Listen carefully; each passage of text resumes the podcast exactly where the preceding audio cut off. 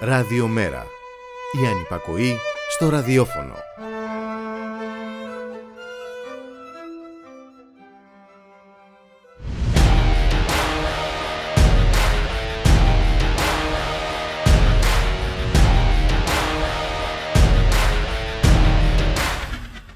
Ένα σύννεφο πλανιέται πάνω από τη δις προεκλογική Ελλάδα.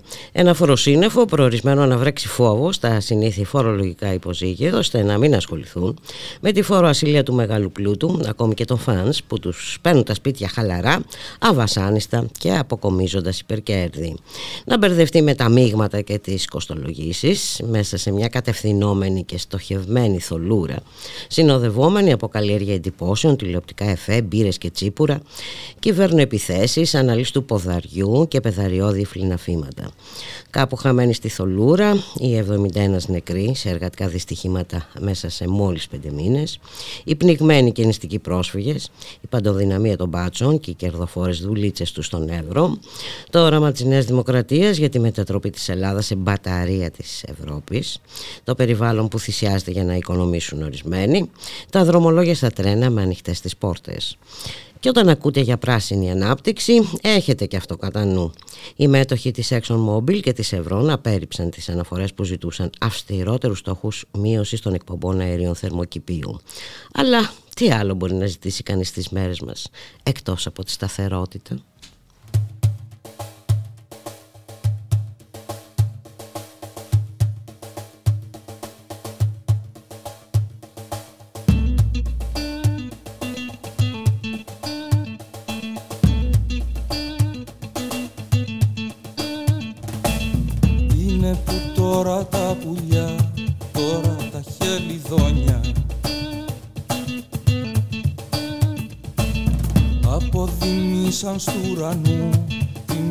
Γειτονιά. Τώρα ο χειμώνας θα κρατήσει χίλια χρόνια. Μέχρι στις άνοιξης να λιώσει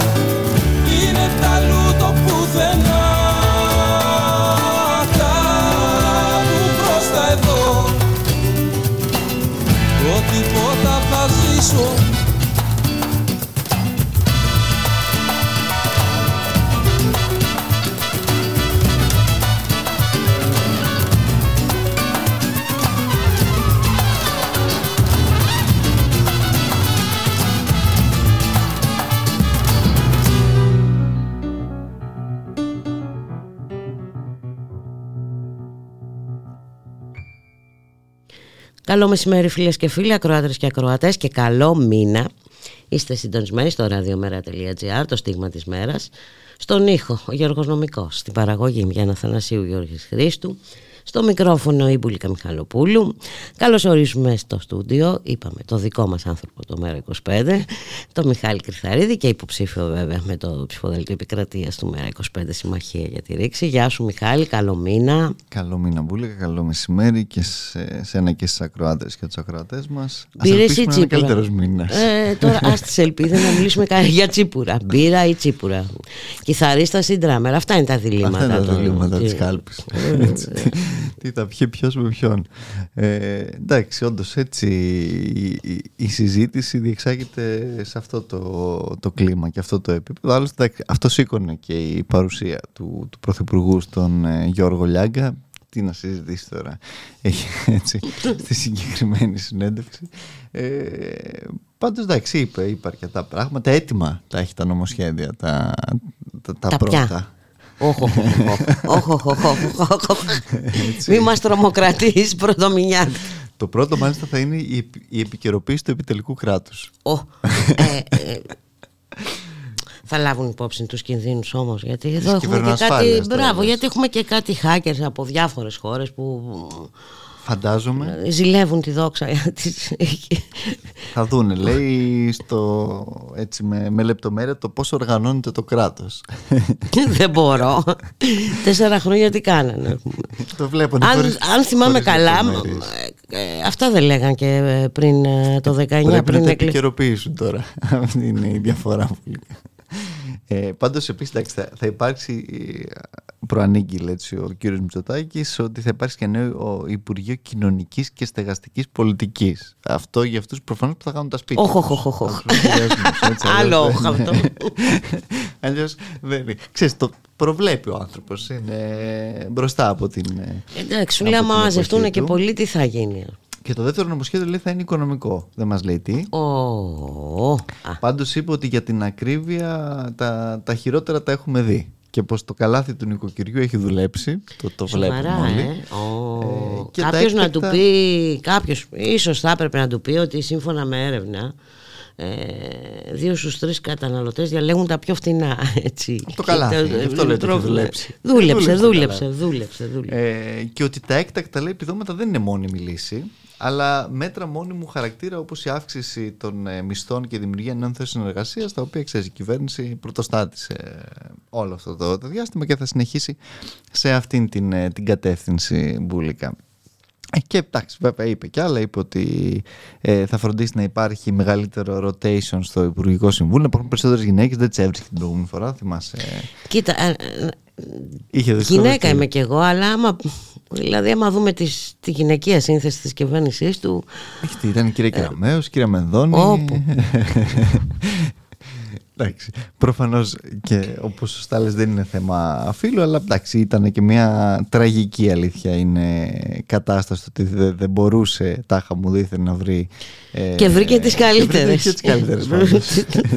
Οπότε αναπλήρωσαν το κενό της απουσίας των υπολείπων βουλικά. Ε, εντάξει. Ε, Κοίτα, βέβαια φρόντισε, για να τα λέμε όλα, φρόντισε να υπάρξει και πρώτη γυναίκα πρώτης δημοκρατίας. Οπότε, δεν φρόντισε μόνο αυτός. όχι, όχι. Α, για να τα λέμε όλα. Έτσι, όλοι μαζί. Η αλήθεια είναι ότι. Όλοι μαζί δεν τα μαζί φάγαμε. Όλοι μαζί φροντίσαμε. συμφωνήσαμε. Ναι. Μμ. Έτσι, έτσι. Ε, οπότε, ναι, αφ- έτσι διαμορφώνεται. Έτσι ξεκινάει ο μήνας. Για να το πούμε ε, πιο, Πολύ πιο ευχάριστα. απλά, πιο ευχάριστα. Τουλάχιστον ο καιρός έχει φτιάξει. Να το πούμε. Ε, και μα, αυτό. άμα να παραμείνει έτσι, ε, ξέρω εγώ μπάσκε. Και κατά τα άλλα γίνεται όλη αυτή η συζήτηση για τη, για τη φορολόγηση, για τους ε, φορολογικούς τελεστές, για τον έμφυα, για, ε, για όλα. Εν τω μεταξύ όλη αυτή η συζήτηση διεξάγεται μεταξύ τριών κομμάτων που είναι δεδομένο, ασχέτως του, έτσι, του τι πρεσβεύει ο καθένας, ότι ε, και λόγω των μνημονίων, στα οποία όμως, ε, εν πάση περιπτώσει, ε, ο κάθε ένας έδωσε όρκους ε, ε, τυφλής ε, υποταγής ότι έχουν υπερφορολογήσει τους πάντες και τα, πάντα. Έτσι. Όχι τους πάντες και τα πάντα. Εντάξει, όχι. Υπάρχει μια... Υπάρχουν. Όχι, όχι, όχι. Έχεις όχι. δίκιο. Υπάρχουν κάποιοι που Που δεν ε, φορολογήθηκαν. Έτσι. Και- ή και δεν αυτό- φορολογήθηκαν αρκετά ή δεν φορολογήθηκαν καθόλου. Μα και, και το ζητούμενο είναι να μην φορολογηθούν πάλι αυτοί. Έτσι, Αυτό είναι το ε, θέμα. από Μα όλη γι' τη αυτό γίνεται συζήτηση. όλη η κουβέντα, κατάλαβες. Ναι. Ε, και εντάξει, αυτό. Δηλαδή, ακόμα και η παραμικρή πρόταση ε, ξεσηκώνει θύελα και έχει κουρνιαχτό. Ε, για- Μιλάμε τώρα, ξαναλέω, για, για, για προτάσεις τώρα για τα υπερκέρδη των, ε, των εταιριών. Μα Κάτι που θα έπρεπε να είναι όχι Πρώτα απ' όλα, αυτονόητο. Ο ίδιος ο κ. Μητσάκης το έχει προτείνει αυτό. Ε, και καλά, εκεί βέβαια είναι και η μεγάλη απάτη. Ότι αυτέ οι εταιρείες δεν θα έχουν υπερκέρδη. Όπως και δεν είχαν τελικά. Θυμάσαι ότι τελικά ήταν ε, ψίχουλα τα δίθεν ε, αυτά υπερκέρδη. Δεν ξέρουν, έχουν μηχανισμούς. Δεν είναι ότι θα φανούν τώρα τα κέρδη τα πραγματικά τα οποία έχουν. Τώρα, Τώρα εσύ και εγώ ε, ε, που φαίνονται καπιταλισμό τα ζούμε. εισοδήματά μας παιδί μου. Έτσι. Ε, και κατά τα άλλα βεβαίως ε, ο- ε, επίσης και όλη αυτή η συζήτηση για την κοστολόγηση και για όλα αυτά δεν ξέρω το πρόγραμμα της Νέας Δημοκρατίας το έχει κοστολογήσει κάποιος είναι Ε, κοστολογημένο έλατε. πολύ καλά δηλαδή, γιατί όλοι καλούμαστε να κοστολογήσουμε αλλά ο κ. Μητσάκης μας έχει πει τι έχει κοστολογήσει διότι εγώ ξέρω ότι στην προηγούμενη τετραετία χρεώσει τη χώρα 50 δισεκατομμύρια με τις πολιτικές που άσκησε Ας- Ε, εσύ το ξέρεις έτσι. αυτό. Και, και βέβαια πολιτικές οι οποίες δεν είναι ότι κατευθύνθηκαν τώρα στο, στους, ε, στους φτωχότερους ή σε αυτούς οι οποίοι όπως λες και εσύ διαλέγουν τα, τα φθηνότερα ή όπως λέγανε και οι προηγούμενες μελέτες έχουν μειώσει την κατανάλωσή τους κατά 3,5%. Και αυτά είναι τα πιο πρόσφατα. Έτσι, μιλάμε τώρα για το πρώτο, τους πρώτους μήνες του 2023. Μην πάμε και πιο πίσω γιατί Θυμάμαι, θα, έτσι, ε, όπως πάμε θα φτάσουμε σε κάποια χρόνια πολύ παλιά που για να τρώνε, τρώγανε κρέας κάθε Πάσχα και Χριστούγεννα και αν. Εντάξει, μπορεί να φροντίζει Κάπου και για τη εκεί. διατροφή μας ο κ. Μητσοτάκης. Δεν το ξέρουμε γι' αυτό. Έτσι μπορεί να είναι και αυτό σε ένα, σε ένα πλαίσιο μιας διευρυμένης λογικής ατομικής ευθύνης. δηλαδή, ας το δούμε και έτσι. Μην είμαστε. Ναι, γιατί πρέπει είμαστε να μονίμως φροντίζουμε για την γκρινιάριδες. υγεία μας Είναι λογικό αυτό. Πρέπει να φροντίζουμε για την Γιατί δεν υγεία έχουμε μας και δημόσιο σύστημα υγείας. Μπράβο, για να μην χρειαστεί τώρα να επιβαρύνουμε το δημόσιο σύστημα υγείας Ακριβώς. Είδες τι έγινε με την επιβάρυνση του δημοσίου συστήματος παιδείας. Εντάξει, ε, μην έχουμε τα ίδια. Αύριο ξεκινούν και πανελλαδικές. Ελπίζουμε Ναι. να, να, οι hackers να ηρέμησαν. Διότι αν, αν αύριο πάλι υπάρξει η, η ίδια αυτή η επίθεση. Ε, πραγματικά, εντάξει. ναι, όχι, αυτό ε, ε, ε, ας το ελπίσουμε πραγματικά γιατί εντάξει, ε, Εντάξει, για πάντως, τα παιδιά μας. Ας, ας ευχηθούμε στα παιδιά παρά ακριβώς Μα το σήμερα ότι... αρχίσαν όμως από τα- ναι, με από τα τα ΕΠΑΛ. ΕΠΑΛ ήδη ξεκίνησαν ε, παρά το ότι υπάρχουν όλες αυτές οι συνθήκες οι πραγματικά πάρα πολύ δύσκολες ε, και παρά το ότι είναι γνωστή όλη αυτή η προσπάθεια υποβάθμισης της δημόσιας εκπαίδευσης γιατί ξέρεις, είναι, η, η ολιγαρχία ούτως ή άλλως δεν στέλνει τα παιδιά της εκεί στο, ούτε στο δημόσιο σχολείο ούτε στο Ακριβώς. δημόσιο πανεπιστήμιο ε, ούτε ο κ. Μητσοτάκης και η παρέα του φυσικά ε, τουλάχιστον ε, για, για- για αυτά τα παιδιά που η μεγάλη πλειοψηφία του κόσμου ακριβώς ε, αγωνιά αυτές τις μέρες και με δεδομένη όλη αυτή την κατάσταση με τις τράπεζες θεμάτων, με τις ελάχιστες βάσεις με ένα δημόσιο πανεπιστήμιο στο οποίο η μόνη έγνοια της κυβέρνησης ήταν πώς θα στείλει την ε, πανεπιστημιακή αστυνομία την Πώς ώρα θα που- το διαλύσεις που πέφτουν, καλύτερα; ε, Σοβάδες. οι σοβάδες και κα- καταραίουν υποδομές ε, ας ελπίσουμε ε, και ας ευχηθούμε σε αυτά τα παιδιά παρά όλες αυτές τις, ε, τις συνθήκες να δώσουν την, ε, τη δική τους μάχη και να πετύχουν ε, Ε, και να μην πετύχουν όμως ε, ναι, δεν δεν- δεν τελειώνει είναι ένα... κάτι βέβαια. ε, δε- δεν έχει καμία σημασία. Σίγουρα, εντάξει, δεν είναι κάτι το οποίο και δυστυχώς έχει περάσει όλο αυτό το, το, το σύστημα, αν θέλεις, το, μα, με, με τη λογική που λειτουργεί, το οποίο βεβαίως προωθεί και αυτό και την παραπαιδεία σε μεγάλο βαθμό. Βέβαια. Εντάξει. Ε, αλλά ο- ο- όλα αυτά δυστυχώς είναι απότοκα μιας ε, συγκεκριμένης κατάστασης που, που επικράτησε, η οποία βέβαια πηγαίνει στο ακόμα χειρότερο με τα κολέγια και με όλα αυτά τα ακόμα χειρότερα παραμάγαζα τα οποία εν πάση περιπτώσει έχουν στηθεί και έχουν ευεργετηθεί πάρα πολύ από την κυρία Κεραμέως την οποία συζητάγαμε πριν. Ε, ας ελπίσουμε ότι τουλάχιστον γι' αυτό δεν θα, δεν θα χρειαστούν αυτά τα παιδιά που τα διώχνει εξορισμού με την ελάχιστη βάση Βέβαια, τα ε, διώχνει εισαγωγής. εξορισμού, τα στέλνει όσοι δεν μπορούν ε, θα πρέπει να κοιτάξουν να κάνουν κάτι άλλο. Ε, και βέβαια αυτοί που θα μπορούν ε, όπου φύγει φύγει ε, ναι.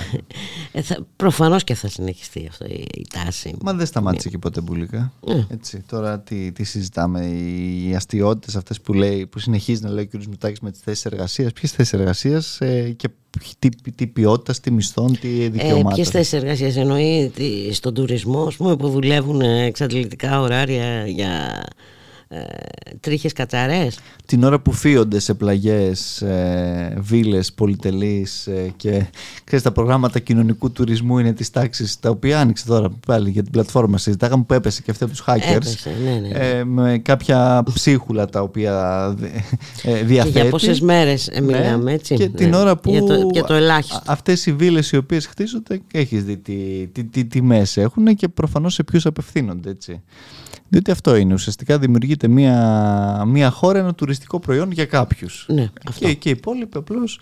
Ε, Α μην ενοχλούν, εν πάση περιπτώσει κιόλας. Ε, το είπε και ο Κυριάκος Μητσοτάκης. Δεν έχουν σημασία σκιαμαχίε κτλ. Ναι, ναι. Α, καθόμαστε να τσακωνόμαστε.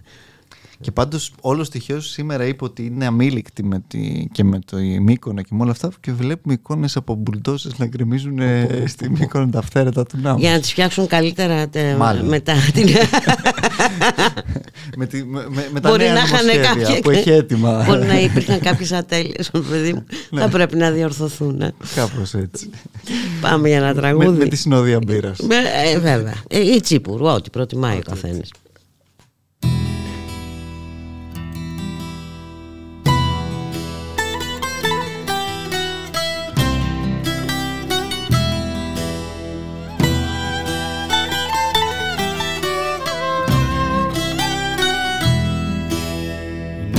Καταλόχριση με σούρο τυριπάτο στο σκότος πλέα βήθιστη με πλήρωμα φευγάτο.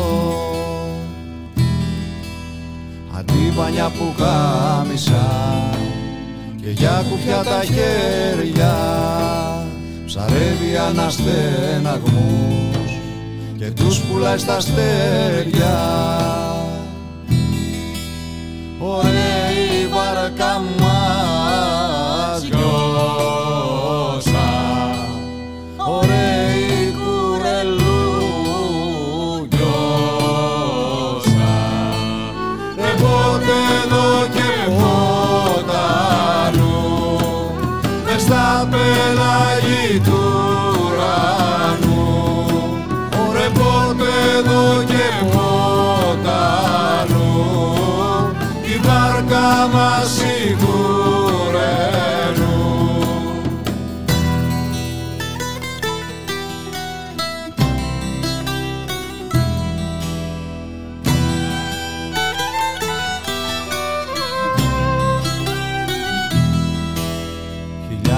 μάτια την κοιτά.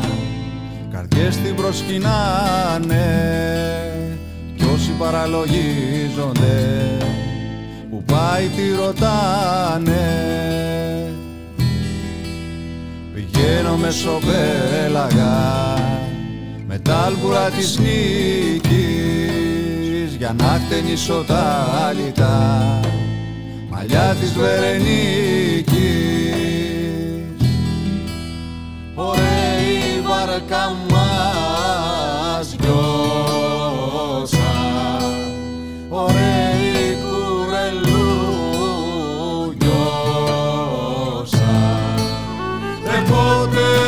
και φωτανού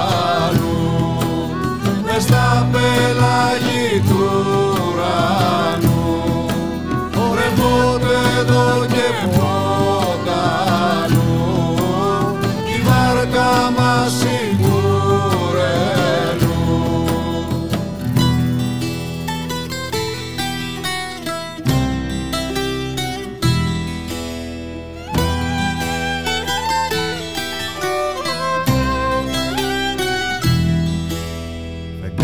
παλιό φεγγαρό. Φεγγάρι μεταξένιο τη νύχτα κάνεις φωτεινή. Και με ένα λοπαρμένο. Πρώτη και καλύτερη. Σε ψάχνα στα ριάκια. Κι εγώ από τη Λάρισα. Σου στέλνω τραγουδάκια Ωραία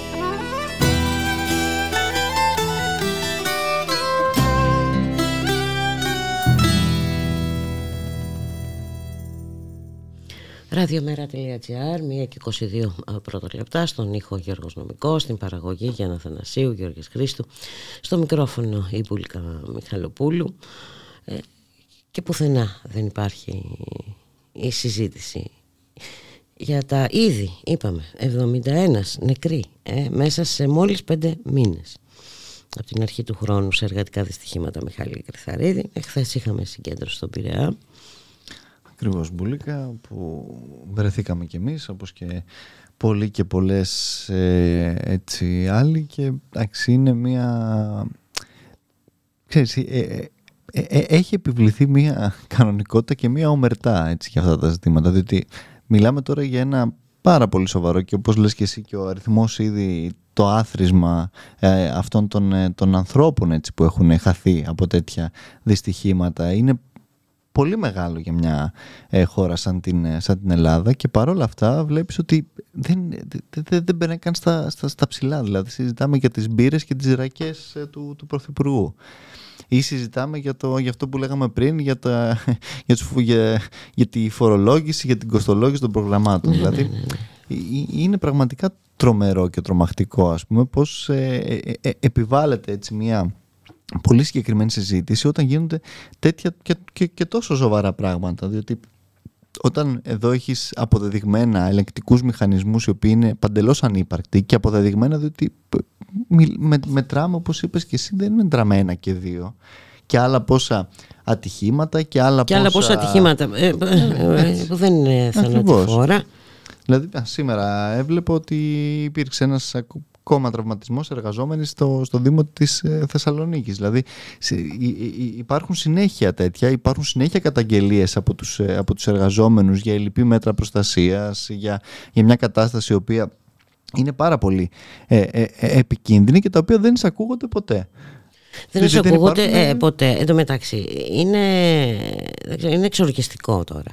Ότι την ατζέντα τη βάζει ο Μητσοτάκης και η παρέα του ε, και όλοι πέφτουμε σε αυτή την ε, παγίδα.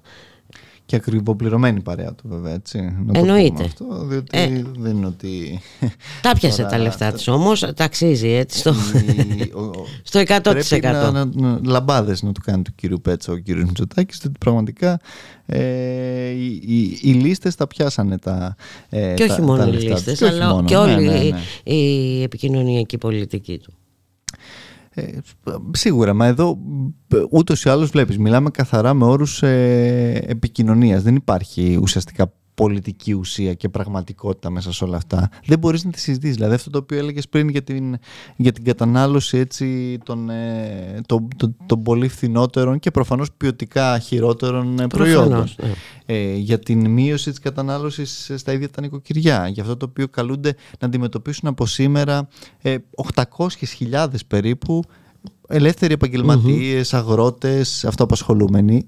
Πουθενά, δεν, δεν, δεν υπάρχει συζήτηση για όλα αυτά τα ζητήματα και τα οποία δεν είναι καθόλου αμεληταία έτσι. Μιλάμε τώρα ε, για, για, για καταστάσεις που αντιμετωπίζουν πάρα πολύ σοβαρές και ο, η, η αντιυπηρεσιακή κυβέρνηση που δεν σου λέω προφανώς ότι είναι η ευθύνη δική της δεν και καλά αλλά αντί να δει αυτό το, το ζήτημα και έστω να, να, να θέσει μέχρι τις εκλογές μία αναστολή. Α το αναλάβει η επόμενη κυβέρνηση, προφανώς πολιτικά να το διαχειριστεί. Ενώ το, το ζήτημα, ας πούμε, της, ε, το ότι θα έχουν ιατροφαρμακευτική περίθαλψη από σήμερα φτάσει 800.000. Πηγαίνει ο υπηρεσιακός πρωθυπουργός και συναντάει τον πρέσβη των ΗΠΑ για να επιβεβαιώσουν τις ε, σχέσεις των δύο χωρών. Ε, Ανεξαρτήτως κυβέρνησης, υπηρεσιακής, μη. Κάποια πράγματα δεν αλλάζουν. Ε. Ακόμα και η υπηρεσιακή κυβέρνηση του ενός μηνός. Να δώσει τα διαπιστευτήριά της. Ναι, ναι. Εντάξει, είναι, ε, πραγματικά δείχνει το, το, το, τι επίπεδο εξάρτησης υπάρχει έτσι, ε, μέσα από όλη αυτή την, ε, τη λογική που, που εφαρμόστηκε και στο πεδίο της, ε, της εξωτερικής πολιτικής όλο αυτό το ε, διαρκές και συνεπές από όλες αυτές τις, ε, τις κυβερνήσεις ε, ναι σε όλα και ακόμα και από τις υπηρεσιακές έτσι. ακόμα και από ακόμα. τις κυβερνήσεις που είχαμε βεβαίως επίσης τις διορισμένες τύπου Παπαδήμου τύπου όλων αυτών των ε, τεχνοκρατών ε, εντάξει το, το κράτος έχει συνέχεια έτσι και το μνημονιακό κράτος και εμείς συνέχεια ναι, μόνιμη και, και εμείς συνέχεια έχουμε αλλά σε όλη ναι. αυτή την εν πάση περιπτώσει κατάσταση. Για, γιατί για ένα πόλεμο που συνεχίζεται ακούμε κάτι; Τίποτα, ναι. Τίποτα. Δεν, δεν, ακούμε για κάποιους βομβαρδισμούς, ακούμε κάποια πράγματα πολύ σκόρπια, πολύ... Πάντως, σε μιας και το λες, υπήρξε και μια επίθεση και σε, ε, σε, σε, ένα μέλος από την ε, λαϊκή δράση, από μια ομάδα ε, που του είχαν στήσει, εν κάποιο ε, καρτέρι επί της ουσίας ε, ε φασίστες και έγινε η σχετική επίθεση. Ε, και μάλιστα η εκδήλωση, η, επίθεση έγινε το, το, το, βράδυ μετά την εκδήλωση ε, τιμής για τους πεσόντες της αντιφασιστικής πάλης του λαού του Ντομπάς. Δηλαδή υπάρχουν και διάφορα τέτοια, εν πάση περιπτώσει, περίεργα για το πώς κάποιοι προσπαθούν να σηκώσουν κεφάλι και μάλιστα και με τέτοια χαρακτηριστικά τα οποία δεν είναι αμυγός, αν θες και ακριβώς αυτό το οποίο έχουμε δει. Να θυμηθούμε ε, την παρουσία. Γιατί μας. τώρα δεν μπορώ να μην το θυμηθώ την, παρουσία, την παρουσία Ζελένσκι στην Ολομέλεια της Βουλής ε, ε, ναι. και των φασιστών αυτών δίπλα του. Τότε που ο κύριος Στασούλα δεν είδε, δεν ήξερε. Δεν άκουσε, δεν άκουσε. ναι. Ε, Παρ' όλα αυτά τον ψήφισαν όλοι μαζί. Έστω για μια μέρα, ναι, ναι, παιδί μου. Ναι, ναι. Αλλά και αυτό έχει ένα συμβολισμό. Σαφώς. Ε, την ώρα που η, η, στάση του αποδείχθηκε παντελώς αδιάλακτη στη συνέχεια, ενώ αρχικά αν θυμάσαι υπήρξε ένα παράθυρο, έστω μια συνεννόηση και στην Τουρκία είχε, είχε αναλάβει μάλιστα ο Τούρκος Πρόεδρος διάφορες ε, πρωτοβουλίες, τότε που εμείς πάλι λέγαμε ναι σε όλα και ε, ξέρεις, όπως λέγαμε και χθες, το μόνο όχι το οποίο είπαμε ήταν όταν προ, ε, πρόκειται Ότι για να, να πειράξουν τους φίλους μας. τους φίλους μας εφοπλιστές. Ναι. Οι οποίοι δεν ξέρω πολύ φορολογούνται. Γιατί υπάρχει και ένα ειδικό καθεστώς από ό,τι θυμάμαι για τους συγκεκριμένους. Ε, ειδικό ε, καθεστώς αφού επιτελούν έργο βρε ναι. παιδάκι μου τώρα. Εσύ θες να τους φορολογήσουμε. Και, και υπάρχει επίσης και, και, και, και ένα άλλο το, το, το οποίο δημιουργήθηκε και όλα τα τελευταία χρόνια το οποίο έχει και αυτό ε, τη, τη, δική του φορολογική ασυλία με τα family funds όπου ξέρεις πλέον ε, έχουμε ε, διάφορους τέτοιους επιχειρηματικούς ολιγαρχικούς κύκλους που δεν έρχονται ως άτομοι, ως επιχειρήσεις αλλά ως οικογένειες και, και επενδύουν. Και έχουν ακόμα ευνοϊκότερους φορολογικούς συντελεστές Α, ναι, δεν το ναι, ξέρω ναι, αυτό. Ναι, ναι. Τι μαθαίνει κανείς συνέχεια. Σε αυτή τη χώρα. Πού να τα πρωτοπρολάβει όλα αυτά; Ο ΦΠΑ στο 24%. Έτσι. Μην τυχόν και το τολμήσουμε και το κατεβάσουμε λίγο. Δεν, θα... Και άμα τολμήσει κανείς να ψελίσει τέτοιο πράγμα. Δεν υπάρχει Τρομερό. Ναι, θα, θα κλείσουν οι τράπεζες, όχι θεμάτων, οι άλλες, οι, οι, οι κανονικές. Ξέρω, κάτι πρέπει να κάνουμε. δεν ξέρω ακριβώς τι. Κοίταξε, για αρχή πρέπει στις 25 Ιουνίου να πάμε να ψηφίσουμε. Α, ναι. Έτσι. Δεν πρέπει να τους αφήσουμε, διότι ε, η ακόμα μεγαλύτερη ενδεχομένως αποχή θα φέρει ακόμα χειρότερα αποτελέσματα. Και αυτό είναι κάτι το οποίο το ξέρουμε διαχρονικά. Οπότε αυτό είναι κάτι το οποίο πρέπει να κάνουμε Και πρέπει να πάνε να ψηφίσουν και ιδιαίτερα αν θες και, και, και οι νεότεροι. ναι. Διότι ξέρουμε πολύ καλά ότι στις 25 Ιουνίου δεν θα είναι ίδια τα πράγματα με τις 21 ε, Μαΐου. Ακόμα περισσότεροι νέοι θα βρίσκονται στο, στο ενδεχομένως έτσι σεζόν σε διάφορες περιοχές. Άλλοι μπορεί να πάνε διακοπές. Πρέπει να, να, το δούμε πάρα πολύ σοβαρά. Και, και, και σε αυτό επίσης είναι τρομερό το πώς, ας πούμε, βρήκε η κυβέρνηση τελευταία στιγμή τη δυνατότητα να ψηφίσουν κάποιοι φίλαθλοι οπαδοί του, του Ολυμπιακού, οποιοδήποτε δεν έχει σημασία, να μπορούν να ψηφίσουν ναι. στη, στη Λιθουανία, Αλλά όταν ε, λέγαμε και προτείναμε το να μπορούν οι άνθρωποι που πηγαίνουν αναγκαστικά εξ ανάγκης, δεν το κάνουν ούτε από χόμπι ούτε από κάποια τέτοια, να, να δουλέψουν στον τουρισμό, εκεί μας έλεγε η κυβέρνηση πως δεν είναι εφικτό αυτό, πως δεν μπορεί να, να βρεθεί λύση σε κάτι τέτοιο. Εντάξει. Ε, για αυτό το θέμα το επιτολικό κράτος δεν έχει... Ναι, έπεσε θύμα και των hackers μάλλον. Εντάξει, έχουν όλα αυτά την, τη σημασία τους πάντως ε, μπουλικά έτσι. Είπαμε, να αρχή πάμε ψηφίζουμε ε, και ξέρουμε τι ψηφίζουμε βέβαια. Ακριβώς σε, σε, Α, σε ε, μεταξύ όλοι αυτοί οι ακροδεξιοί συνασπίζονται. Ναι, ναι, ναι, ναι, ναι, ναι. Θα δούμε βέβαια πώς θα καταλήξουμε και στον αεροπάγο. Ξέρεις, υπάρχει και αυτό το πλέον ε, το προστάδιο, αλλά όντως υπάρχει μια κίνηση εκεί πέρα με διάφορους, με τον κύριο Μπογδάνο, τον Εφιατζόγλου, είναι και άλλοι, τόσοι αρκετοί που θέλουν να, να δημιουργήσουν κάτι. Υπάρχουν πολλά. Είναι οι αδικημένοι των εφοπλιστικών επιλογών, φαίνεται αυτή. Μάλλον. Εντάξει, ε; κάποιοι σπεύσανε βέβαια, τα λέγαμε και τους άλλου και ο κύριος Κανιδιώτης και άλλοι σπεύσανε ναι. να, να συνδράμουν την, ε, το εγχείρημα του, ε, του κυρίου Μητσοτάκη Μπούλικα. Μιχάλη Κυρθαρίδη, να σε ευχαριστήσω πάρα πολύ. Και εγώ σας ευχαριστώ. Καλή συνέχεια και σε εσάς και θα τα πούμε. Θα, ε, βέβαια, σταθερά. Γεια σας. Γεια.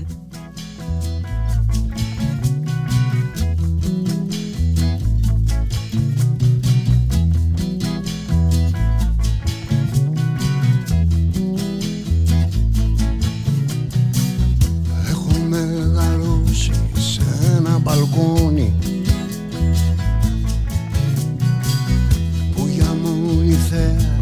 είχε άλλο μπαλκόνι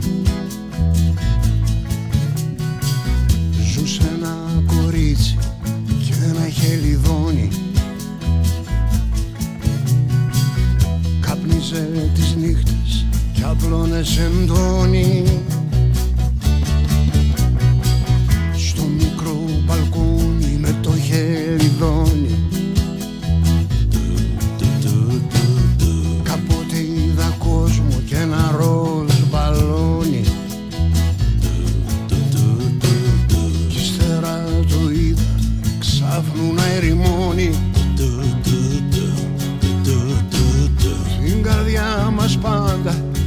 κάτι την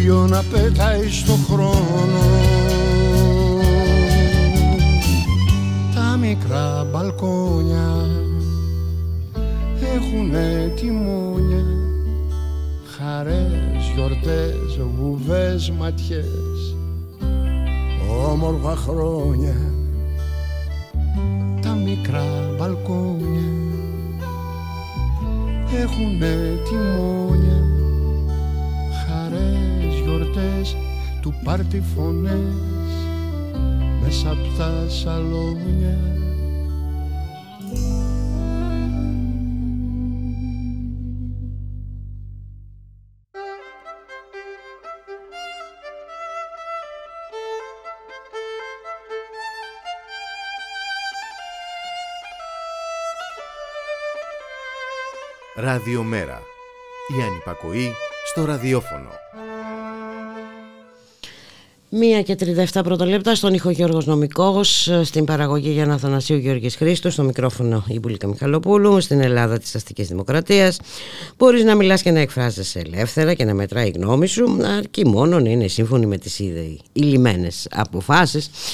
Κάτι τέτοιο έγινε λοιπόν στην ε, Κρήτη. Είχαμε θετική γνωμοδότηση για το υβριδικό της Τέρνας από την Περιφέρεια Κρήτης παρά τις αντιδράσεις των ε, κατοίκων αλλά και την αρνητική εισήγηση των ίδιων των υπαλλήλων τους. Να καλωσορίσουμε τον συνάδελφο και υποψήφιο βουλευτή με το ΜΕΡΑ25 Συμμαχία για τη ρήξη στο Ηράκλειο της Κρήτης Μάριο Διονέλη. Μάρια καλώς μεσημέρι. Καλό μεσημέρι, Μπούλικα. Δεν πάει να φωνάζεις, δεν πάει να μιλάς, ε. ναι, ναι. Κοίταξε, είναι ένα από τα φαινόμενα, επειδή ο πολιτικός χρόνος που ζούμε δεν είναι ανύποπτος. Θα σου δώσω το ρεπορτάζ, αλλά θα πάω πολύ γρήγορα στις πολιτικές του προεκτασεις Γιατί εκεί νομίζω είναι η ουσία. mm Καταρχάς, υπάρχει το γνωστό έργο υβριδικό αμαρίου, έτσι λέγεται. Ε, η είναι μια υπόθεση που ταλαιπωρεί την Κρήτη εδώ και πάρα πολλά χρόνια.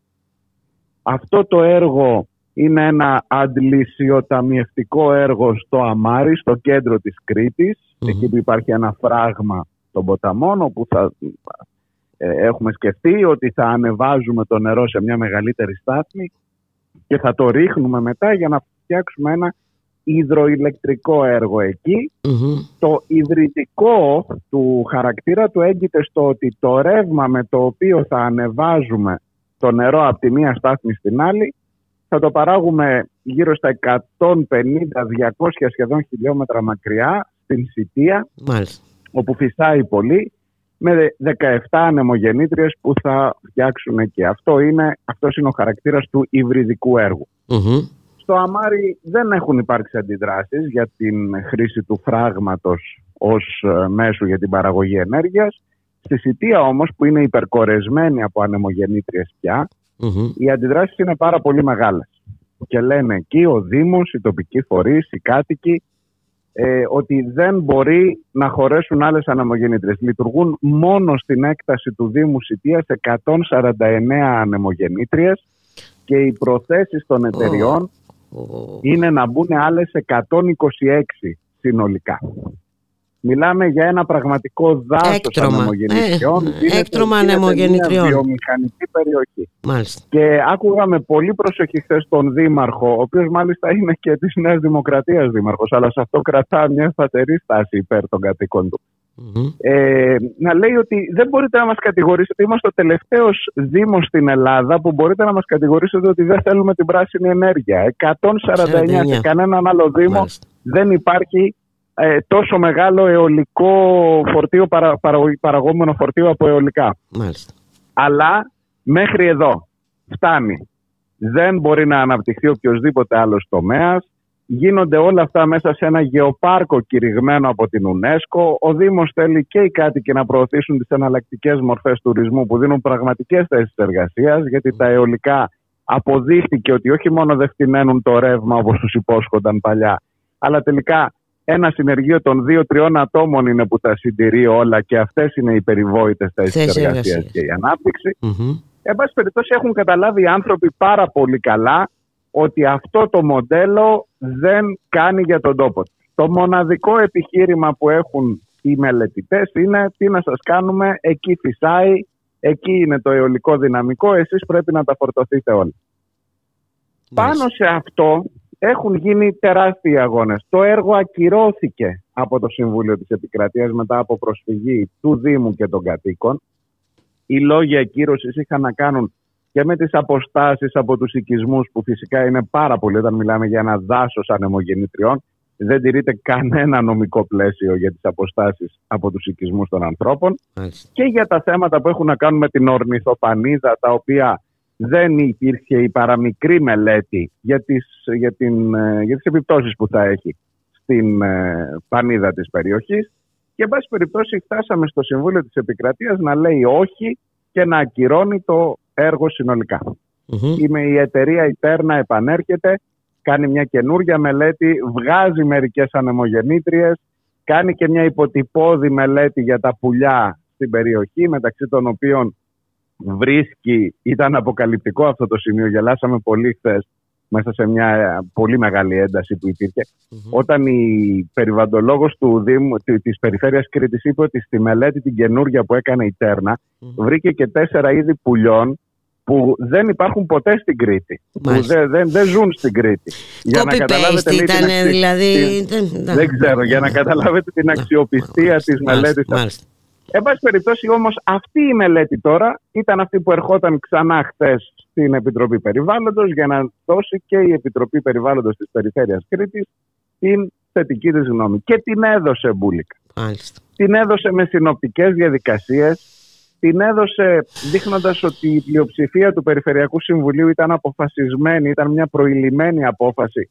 Όσα επιχειρήματα και αν είπαν οι ίδιοι καταρχάς οι υπάλληλοι της περιφέρειας. Δηλαδή, το Περιφερειακό Συμβούλιο είναι άνθρωποι, δικηγόροι, γιατροί, δεν ξέρουν από αυτά τα Και γι' αυτό έχει η Περιφέρεια Κρήτης και δόξα τω Θεώ έχει πάρα πολύ προσωπικό και περιβαντολόγους και ορνηθολόγους και μελετητές και τα πάντα. Και έρχεται η διεύθυνση περιβάλλοντος της περιφέρειας και λέει η δική μας εισήγηση είναι αρνητική, πρέπει να πάει κάπου αλλού αυτό το έργο. Δεν καταλάβαιναν τίποτα. Δεν σου λέω για τις αιτιάσεις του Δήμου Σιτίας, των κατοίκων, της Επιτροπής Αγώνα. Πες ότι όλοι αυτοί Εντάξει, τώρα αυτοί θέλουν να κοιτάνε το συμφέρον τους, ας πούμε, και δεν θέλουν. Ξέρεις, Ήταν αποφασισμένοι να μην ακούσουν τίποτα. Κλειστά αυτιά σε οποιοδήποτε. Μάλιστα. μάλιστα. Και τελικά δόθηκε, για να μην στα πολυλογώ, η θετική γνωμοδότηση. Γνωμοδοτικού χαρακτήρα βέβαια είναι έτσι κι αλλιώς το Υπουργείο Ο Δήμος και οι κάτοικοι προανήγγυλαν ήδη ότι θα ξαναπροσφύγουν στο Συμβούλιο της Επικρατείας με αίμα, με αγώνα, με πολλά λεφτά που δαπανούν για αυτή την ιστορία. Αλλά προσπαθώντας να προστατεύσουν τον τόπο τους και πολύ καλά θα κάνουν, αν θες τη γνώμη μου. Εκείνο που μένει είναι το πολιτικό σκέλος και εκεί θέλω να δούμε να, ποιοι ψήφισαν να λίγο Μάριε. Ποιοι ψήφισαν; Ποιοι ψήφισαν; Λοιπόν στην Κρήτη έχουμε από το 19 και μετά έχουμε μια κοινή παράταξη του Πασόκ και του ΣΥΡΙΖΑ. Μάλιστα. Ο Περιφερειάρχης ο Σταύρος Αρναουτάκης έχει απορροφήσει την παράταξη του ΣΥΡΙΖΑ. Δεν ήθελε και πολύ για να απορροφήσει βέβαια.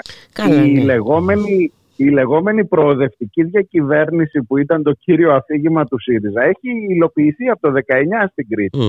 Και από το 19 ξέρεις πόσα τέτοια ναι έχουμε πει στην Τέρνα, στις εταιρείες που θέλουν να βάλουν φωτοβολταϊκά, στις εταιρείες που θέλουν να κάνουν αεροδρόμια, πάλι είναι η Τέρνα αυτή.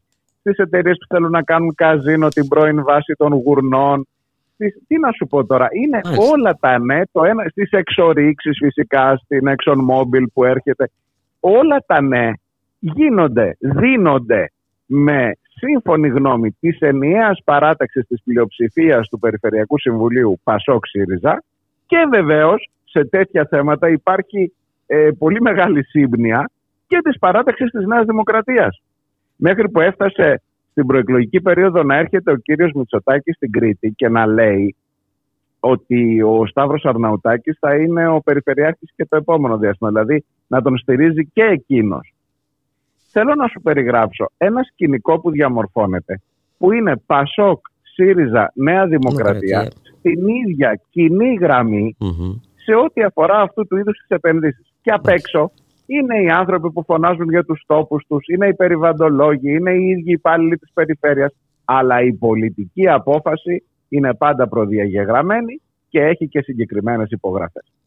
Εχθές στην Επιτροπή Περιβάλλοντος οι μόνες φωνές που ακούστηκαν ενάντια στο έργο, οι σχνές φωνές, έτσι είναι οι συσχετισμοί στο Περιφερειακό Συμβούλιο, ήταν του Κομμουνιστικού Κόμματος και του ΜΕΡΑ25. Το ΜΕΡΑ25 εκπροσωπείται στο Περιφερειακό Συμβούλιο από τον Μιχάλη Κριτσοτάκη, που είναι υποψήφιος βουλευτής μας εδώ. Ήταν με την παράταξη ε, Ξαστεριά Ανατροπής στην Τρίτη και χθες διατύπωσαν οι δύο αυτές παρατάξεις συγκεκριμένες αντιρρήσεις, στάθηκαν στο πλευρό των ανθρώπων. Βέβαια, ήταν οι δύο άνθρωποι που σου λέω. Ο Αλέκος ο Μαρινάκης που εκλέχθηκε βουλευτής με το ΚΚΕ και ο Μιχάλης Κριτσοτάκη που ήταν υποψήφιό μας εδώ. Λοιπόν, αυτό είναι το σκηνικό. Αυτό είναι το σκηνικό και καλό είναι να, για, ξέρεις, γιατί ε, βλέπουμε τις κοκορομαχίες και τα λοιπά. Επί της ουσίας λοιπόν σε ένα τόσο σοβαρό θέμα όπως και σε άλλα βέβαια υπάρχει σύμπνοια. Ε, ε, το τριό κομμάτι. να μας μιλήσει κάποιος για την κεντροαριστερά. Ναι. Για το, πού είναι κεντροαριστερά να σταθεί δίπλα στους ανθρώπους αυτούς σήμερα; Πού είναι όλοι απέναντί τους; Που πήγαν, αν έβλεπε την οργή των ανθρώπων εχθές και την απόγνωση που βλέπουν να φτιάχνεται ένα δάσος από αναμογεννήτρε πάνω από τα κεφάλια τους και να ζητούν οι εταιρείες να διπλασιαστεί, θα, καταλά... θα, θα αναρωτιώσουν και εσύ εδώ πού ή ποιος είναι εκεί να σταθεί δίπλα τους. Και με αυτή την οπτική ξαναλέμε και εδώ στην Κρήτη και σου μιλώ τώρα και ως υποψηφιος ε, στο, στο ψηφοδέλτιο του Ηρακλείου που έχω την τιμή να είμαι επικεφαλής στις δεύτερες εκλογές ότι αυτή τη φωνή τη θέλει στη Βουλή. Χρειάζεται να είναι κάποιος εκεί να φωνάζει για τα δίκαια σου, για το δίκαιο των τόπων και για το δίκαιο των ανθρώπων. Αυτό είναι το μεγάλο διακύβο. Και με παραδείγματα σαν αυτό το χθεσινό, νομίζω ότι η απάντηση είναι πάρα πολύ σαφής. Πρέπει να είσαι πολύ προκατηλημένος για να μην δεις ότι εδώ έχουν αναλυθεί συγκεκριμένες δεσμεύσεις και ότι οι πρόθυμοι να κάνουν διάφορες εξυπηρετήσεις στις εταιρείες αυτές έχουν όνομα και έχουν και υπογραφές. Λοιπόν, θα είναι κάποιος απέναντι σε αυτούς; Ναι, αυτό είναι το μεγάλο ερώτημα και όχι ερώτημα, δηλαδή η απάντηση είναι ε, προφανής ε, Μάρια. Ε, γιατί ε, δεν μπορώ να φανταστώ πώς θα είναι διαφορετικά τα πράγματα, έτσι. Εντάξει, αλλιώς ας τα αφήσουμε όλα, ας μην μείνει τίποτα όρθιο. Ε, ξέρεις, η ζωή των ανθρώπων καθορίζεται δεν είναι μόνο στα μεγάλα διακυβεύματα. Προφανώς έχει να κάνει και με την οικονομία και με την. Ε, Όλα αυτά όμως ε, συνδέονται μεταξύ τους, Μάρια. Ε, έτσι δεν είναι ξεκομμένα το ένα από το άλλο. Έτσι, μάλιστα. Αυτά. Να σε ευχαριστήσω πάρα πολύ Μάρια, να είσαι καλά. Καλή δύναμη, καλή συνέχεια. Καλή συνέχεια, Γεια χαρά.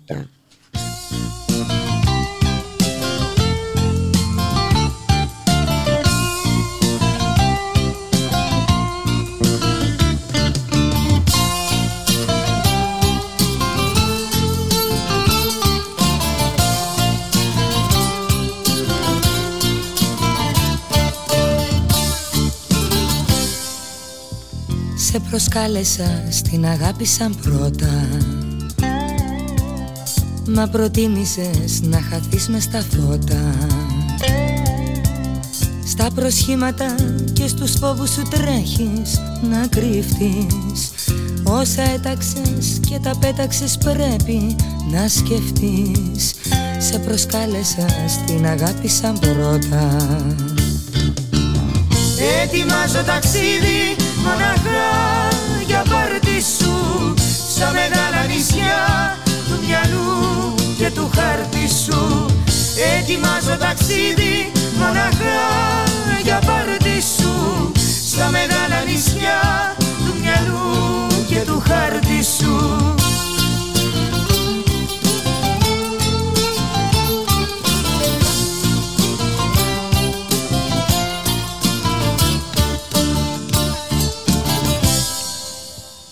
αν σκορπίσαμε και ψαχνόμαστε τώρα. Κι αν αφήσαμε να μας φύγει η ώρα.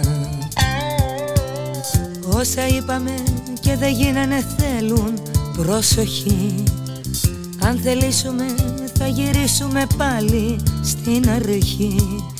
Κι αν σκορπίσαμε και ψαχνόμαστε τώρα. Ετοιμάζω ταξίδι μοναχά για πάρτι σου Στα μεγάλα νησιά του μυαλού και του χάρτη σου. Ετοιμάζω ταξίδι μοναχά για πάρτι σου Στα μεγάλα νησιά του μυαλού και του χάρτη σου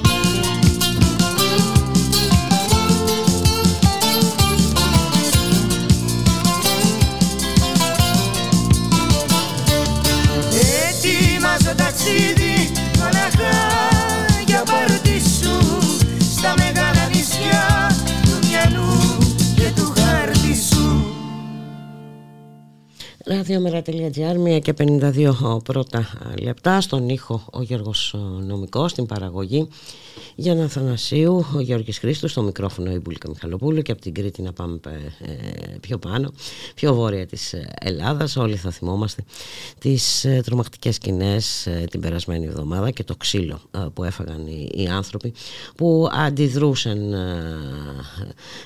στο γιγαντιαίο πάρκο φωτοβολταϊκών που ετοιμάζεται να στηθεί εκεί στο, στην Κοζάνη. Σήμερα έχουμε συλλαλητήριο διαμαρτυρίας στις 7 στην κεντρική πλατεία Κοζάνης. Να καλωσορίσουμε τον κύριο Στέφανο Πράσο, Περιφερειακό Σύμβουλο Δυτικής Μακεδονίας. Καλό μεσημέρι κύριε Καλημέρα. Πράσο. Και όχι, τι κάνετε; Καλό μεσημέρι. Καλό... Είμαστε καλά. Καλό μήνα να έχουμε. Επίσης, ευχαριστώ πολύ για την πρόσκληση. Εμείς ε, ευχαριστούμε ε, και βέβαια από ό,τι διαβάζω, εσάς δηλαδή είδα που το ανεβάσετε στα μέσα ε, κοινωνικής ε, δικτύωσης, σήμερα έφυγαν οι μπουλντόζες της εταιρείας. Έφυγαν. Έφυγαν, αλλά πριν λίγες μέρες, πριν τις εκλογές, ξανά έφυγαν. Μάλιστα. Πήραν τα, τα πάνελ γιατί είχαν, τα είχαν βάλει εκεί με τον αγώνα, με όλα αυτά, τα πήραν, αλλά ξαναήρθαν μετά τις εκλογές. Εμείς κρατάμε επιφυλάξεις ακόμα αν έφυγαν οριστικά ή δεν ξαναγυρίσουν. Είμαστε σε επιφυλακή, οι κάτοικοι το ίδιο. Και αν ξαναγυρίσουν, πάλι εκεί θα είμαστε, δεν θα τους αφήσουμε. Ε, ναι, ε, είδαμε όλοι τις ε, σκηνές ε, κύριε Πράσε. Πραγματικά ναι. ξύλος σε ηλικιωμένους ανθρώπους απειλές ναι. σε γυναίκα ότι θα της πάρουν το παιδί θα, θα, της, θα της πάρει το παιδί η πρόνοια και τέ, τέτοια ναι, τρομακτικά ναι, ναι, ναι, ήταν φοβερά. Εγώ είμαι χρόνια σε αγώνες έχουμε συγκρουστεί πολλές φορές και με μάτι και με όλα αυτά. Αυτό δεν το ξαναείδα. Να χτυπάνε με βαρβαρότητα, με μίσος και όχι μόνο αστυνομικοί αλλά και άνθρωποι με πολιτικά για τους οποίους έχουμε ερωτηματικά τι ήταν τελικά. Ήταν όντως ασφαλίτες ή ήταν τίποτα άνθρωποι της εταιρείας. Της εταιρείας. Γιατί, γιατί χτυπούσαν, δεν μου έτυχε ξανά με τέτοιο μίσος και εμένα με χτύπησαν ε, στα καλά καθούμενα κιόλας και πολύ άσχημα στο κεφάλι, στο πρόσωπο, μέχρι ήμουν μισολυπόθυμος και χτυπούσαν ακόμα. Μάλιστα. Ήταν μια βαρβαρότητα. Ο άνθρωπος που έσπασε το χέρι, το, τον έδωσαν τέτοια σбροξά που κόντεψε να σκοτωθεί, γιατί είχε όλο πέτρες, θα χτυπούσε κάπου το κεφάλι του, θα έμεινε στον τόπο. Συλλήψεις, ε, κατηγορίες για παρακόλληση έργων και αυτά ήταν πρωτοφανή για την περιοχή και μάλιστα σε μια τέτοια ειρηνική διαμαρτυρία των κατοίκων. Μάλιστα. Ε, και έχει σημασία να επαναλάβουμε και να, να, να δούμε ξανά περί τίνος ακριβώς πρόκειται κύριε Πράσε μιλάμε για 750 στρέμματα ε, ναι. ναι.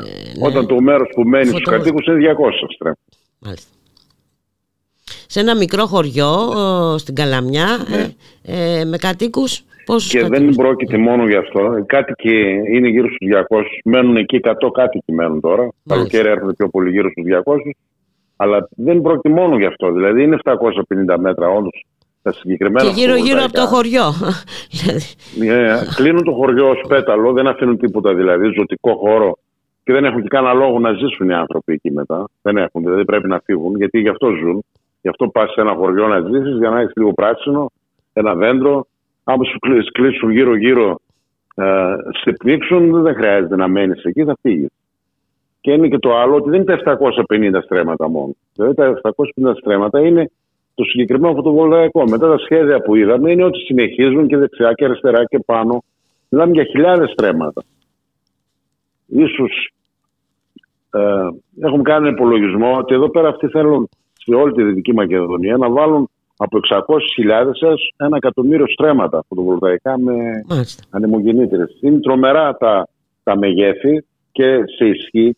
Για να βάλουμε ότι σήμερα έχουμε, γύρω, έχουμε 11 ανανεώσιμες πηγές ενέργειας, 11 γιγαβάτ το δίκτυο και τώρα εδώ θέλουν μόνο στο, στη Δυτική Μακεδονία να βάλουν άλλα 30. Είναι φοβερά πράγματα, γι' αυτό και Δίνουμε πλέον ναι. βάση όχι μόνο στην Καλαμιά, δηλαδή με αφορμή την Καλαμιά, αλλά σηκώνεται και όλος ο κόσμος. Ναι, αυτό είναι το... χωριά συμβαίνει αυτό.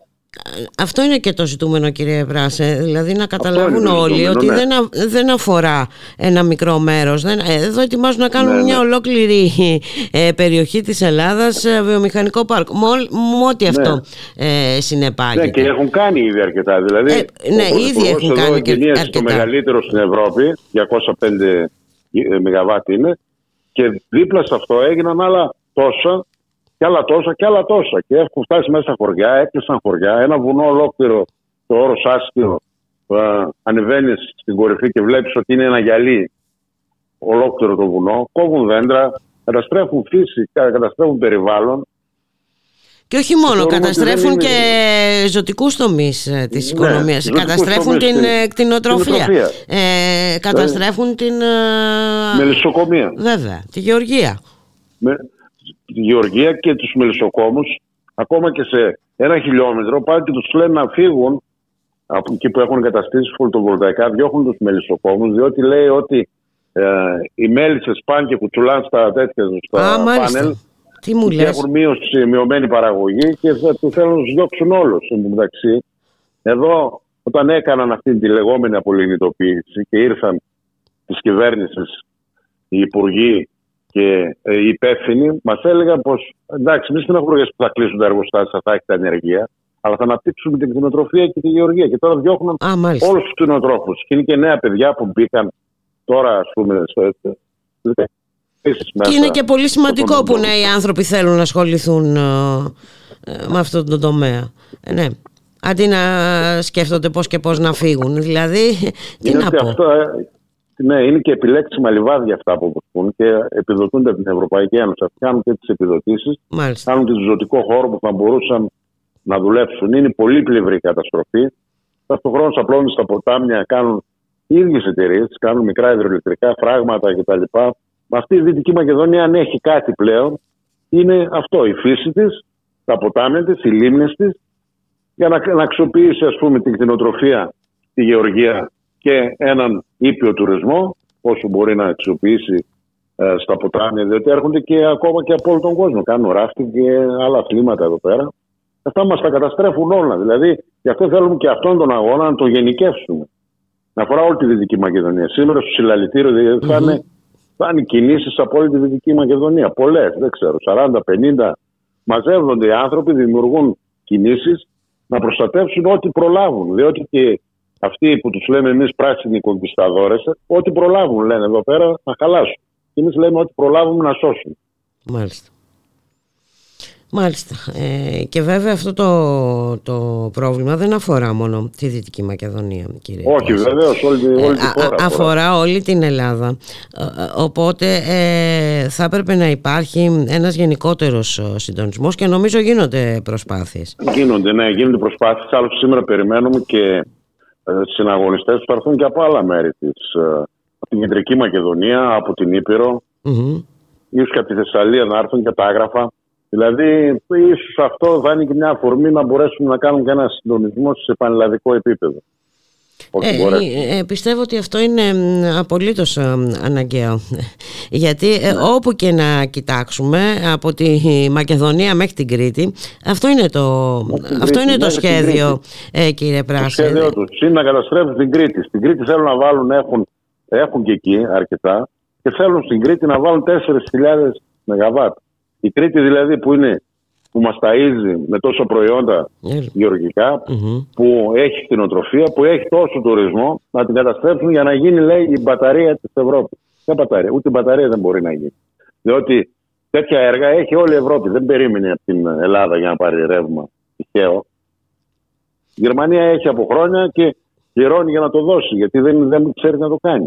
Και εμείς βρισκόμαστε τώρα, δεν ξέρω αν είδα τίποτα δημοσιεύσεις, βρισκόμαστε σε ένα στάδιο ότι έγιναν τόσα πολλά, έχουμε χαμηλή κατανάλωση, υψηλή παραγωγή από ανανεώσιμες πηγές, το οποίο πάει για να καταστρέψει το δίκτυο και πάνε και τα κάνουν. Τώρα κατέβασε σήμερα, είδα ότι κατέβασαν ένα νόμο και το ψήφισαν, Ναι. ότι θα γίνεται περικοπές στα υπάρχοντα ε, αιωλικά και φωτοβολταϊκά για να βάλουν καινούργια. Αυτό Είναι είναι, τρελό πα- πράγμα, είναι δηλαδή. παράνοια, έτσι. Ε, μιλάμε για Και μάλιστα παράνοια τώρα. έχουν 5%, 5% στο σύνολο των ΑΠΕ και στα φωτοβολταϊκά μέχρι 70% να κάνουν περικοπές για να μην έχουμε πολύ ρεύμα το οποίο μπορεί να βγάλει blackout τα δίκτυα. Δηλαδή από πριν δεν το γνώριζαν. Και όμως έχουμε 11 συνδεδεμένα. Από τα άλλα 24 που θα έχουν έτοιμα, πότε θα τα συνδέσουν; Και αν τα συνδέσουν, πού θα τα- τι θα γίνει, ας πούμε. Θα γίνει ένα χάος. Αυτό λέγαμε εξ αρχής ότι αυτά τα έργα πρέπει να γίνουν με, με ένα σχέδιο, με, ένα, με, με μια λογική, όχι με τη λογική μόνο του κέρδους και της αρπαχτής και όποιος προλάβει να βγάλει λεφτά.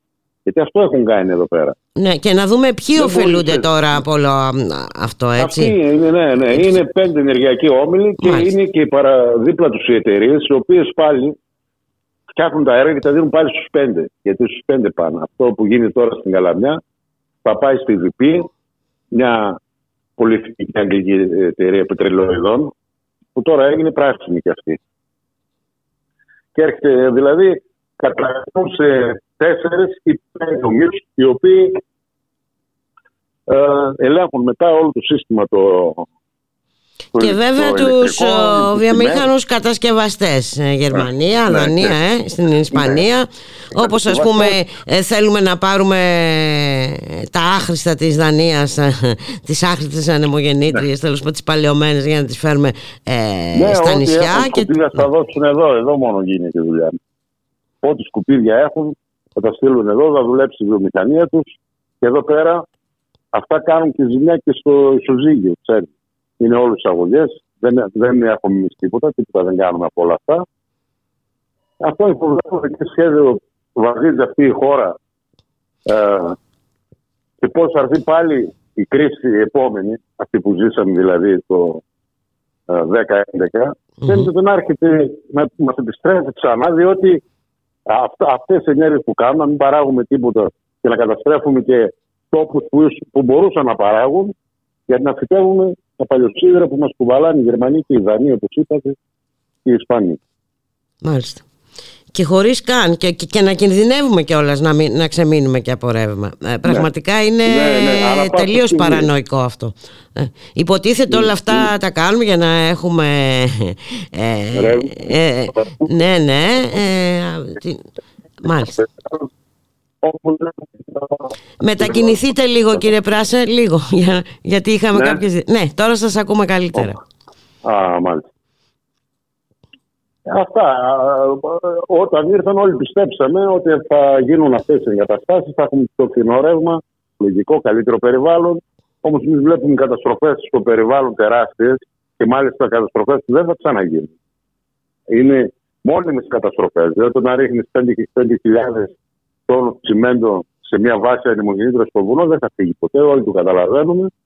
Τι επιπτώσεις θα έχει στα νερά, στις πηγές, ήδη εκθέσεις δηλαδή από επιστημονικού φορείς δείχνουν ότι θα έχουμε μεγάλα προβλήματα στο μέλλον. Που Μάλιστα. αφορά τον υδροφόρο ορίζοντα, ποτάμια που μπορεί να στερέψουν. Δηλαδή δεν είναι περιβαλλοντολογικά Ανυπολόγιστες κίνδυνα αυτά τα έργα. καταστροφές αυτές που ε, ε, ναι, πραγματικά ακούγεται όλο αυτό είναι ε, πολύ τρομακτικό ε, κύριε Πράς. Ναι, και επειδή έχουν κάτι τεράστιους έλικες, οι έλικες που φτάνουν 180 μέτρα άνοιγμα. Τεράστιους έλικες αλλάζουν και το μικροκλίμα. Δηλαδή λένε, ας πούμε, ακόμα και ο Ριβάτης έχουν δει ότι όντως μπορεί να σκορπίζει σύννεφα και να ε, δημιουργεί άλλες, άλλο μικροκλίμα σε κάθε περιοχή. Ίσως είναι και οι ζημιές που δεν τις έχουμε καταλάβει ακόμα, Ακόμα. γιατί το, το, τα ζούμε, τα μαθαίνουμε.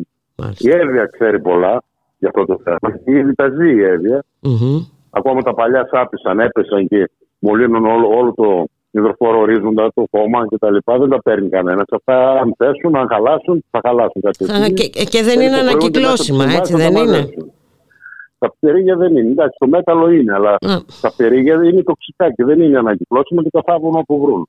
Μάλιστα. Οπότε καταλαβαίνουμε τώρα ότι δεν ξέρω πρέπει οπωσδήποτε να υπάρξει ένας συντονισμός, μια κινητοποίηση. Δηλαδή ναι, δεν είναι δυνατόν να, να το επιτρέψουμε. Και τα αιτήματα του. Να μπει και μια σειρά. Δεν πρέπει να μπει μια σειρά στην ηλεκτροπαραγωγή. Ό,τι θέλει μπορεί να κάνει ο καθένας στην μια φορά. Όπου, διότι παίρνουν από, από, το, από το Google κλείνουν τα μέρη. Δεν ξέρουν που είναι η καλαμιά. Ε, Α πούμε ούτε τα άλλα χωριά βγάζουν το χάρτη και κλείνουν μέρη. Μάλιστα. Και και παίρνουν άδειες. Τέτοια αρπακτή δηλαδή δεν έγινε. Γενικά είμαστε η χώρα τη αρπακτή γνωστό. Αλλά τέτοιο χάλι δεν έγινε σε καμία ε, άλλη ε, ας πούμε εγκαταστάσεις και βιομηχανίες κτλ. Δεν έχουν γίνει. Μιλάμε για άνευ προηγουμένου πιάτσικο. Άνευ προηγουμένου. Άνευ προηγουμένου πιάτσικο. Δεν μπορείς να κάνεις σπίτι. Έτσι. Δεν είναι στο δάσο, δεν μπορείς να κάνεις σπίτι. Και σωστά. Δεν μπορούν να κάνουν κτηνοτρόφοι ούτε ένα ε, μαντρί, ας πούμε, εκεί πέρα. Πώς μπορούν και κάνουν τεράστιες βιομηχανίες κόβοντα χιλιάδες δέντρα με μια απλή άδεια του Υπουργείου.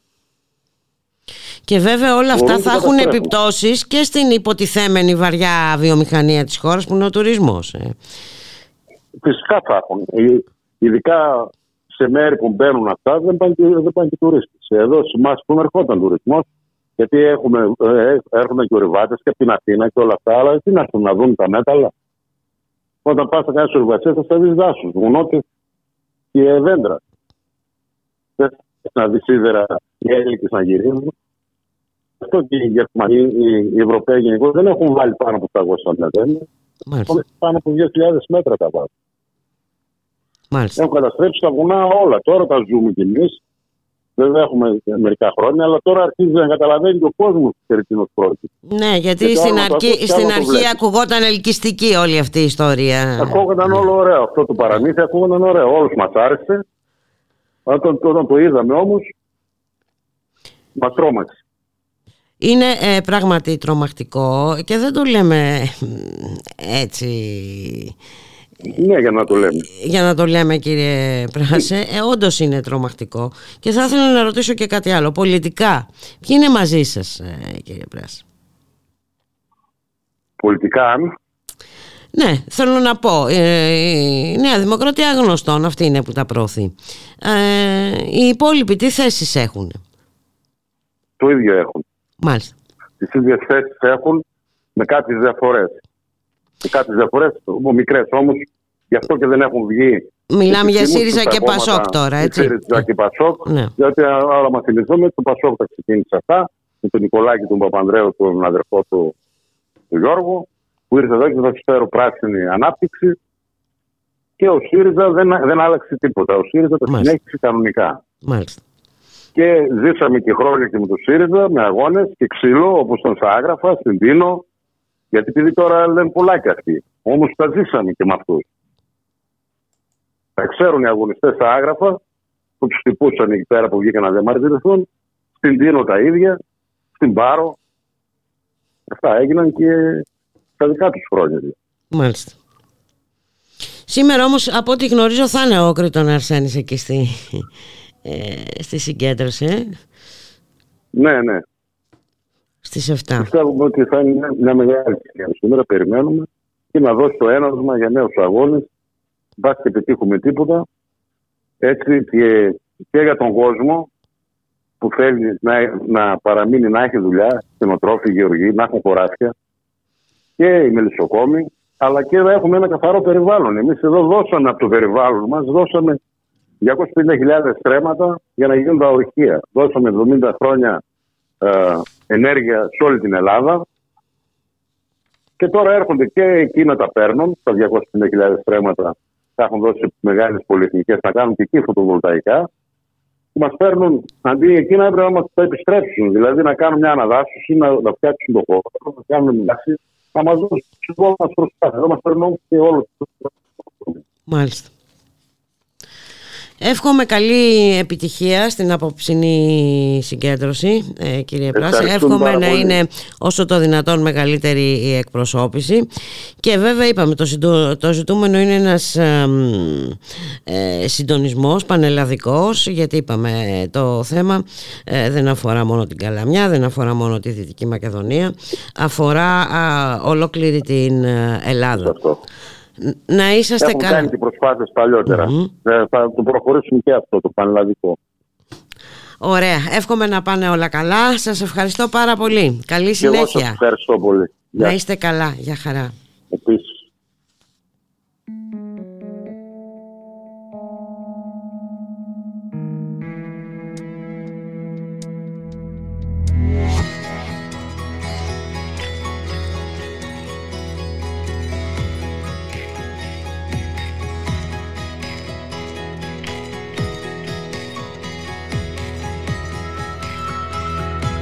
Γίναν ευχές τα τραγούδια που χθες φτερουγίζαν σαν πουλιά μες στο κρεβάτι μας. Πέταξαν δες απ' τις άγριες κορφές στο νησί που ξεκουράζεται η αγάπη μας.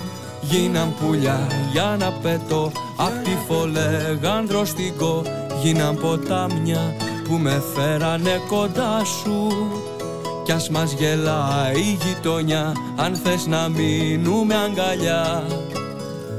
Άσε στη γλάστρα πριν ανέβεις τα κλειδιά σου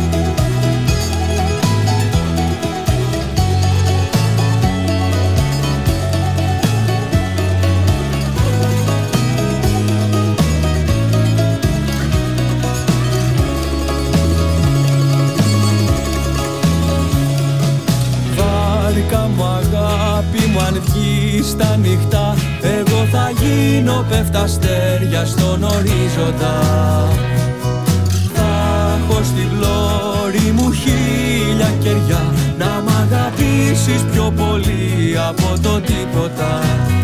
Κι αν μ' αγαπάς θα σ' αγαπώ. Απ' τη φωλέγαν δροστικό Θα με ο αέρας που χαλάει τα μαλλιά σου. Κι ας μας γελάει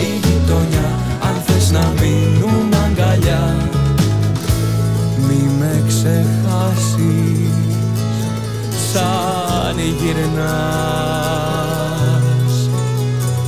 Πιάσε στη γλάστρα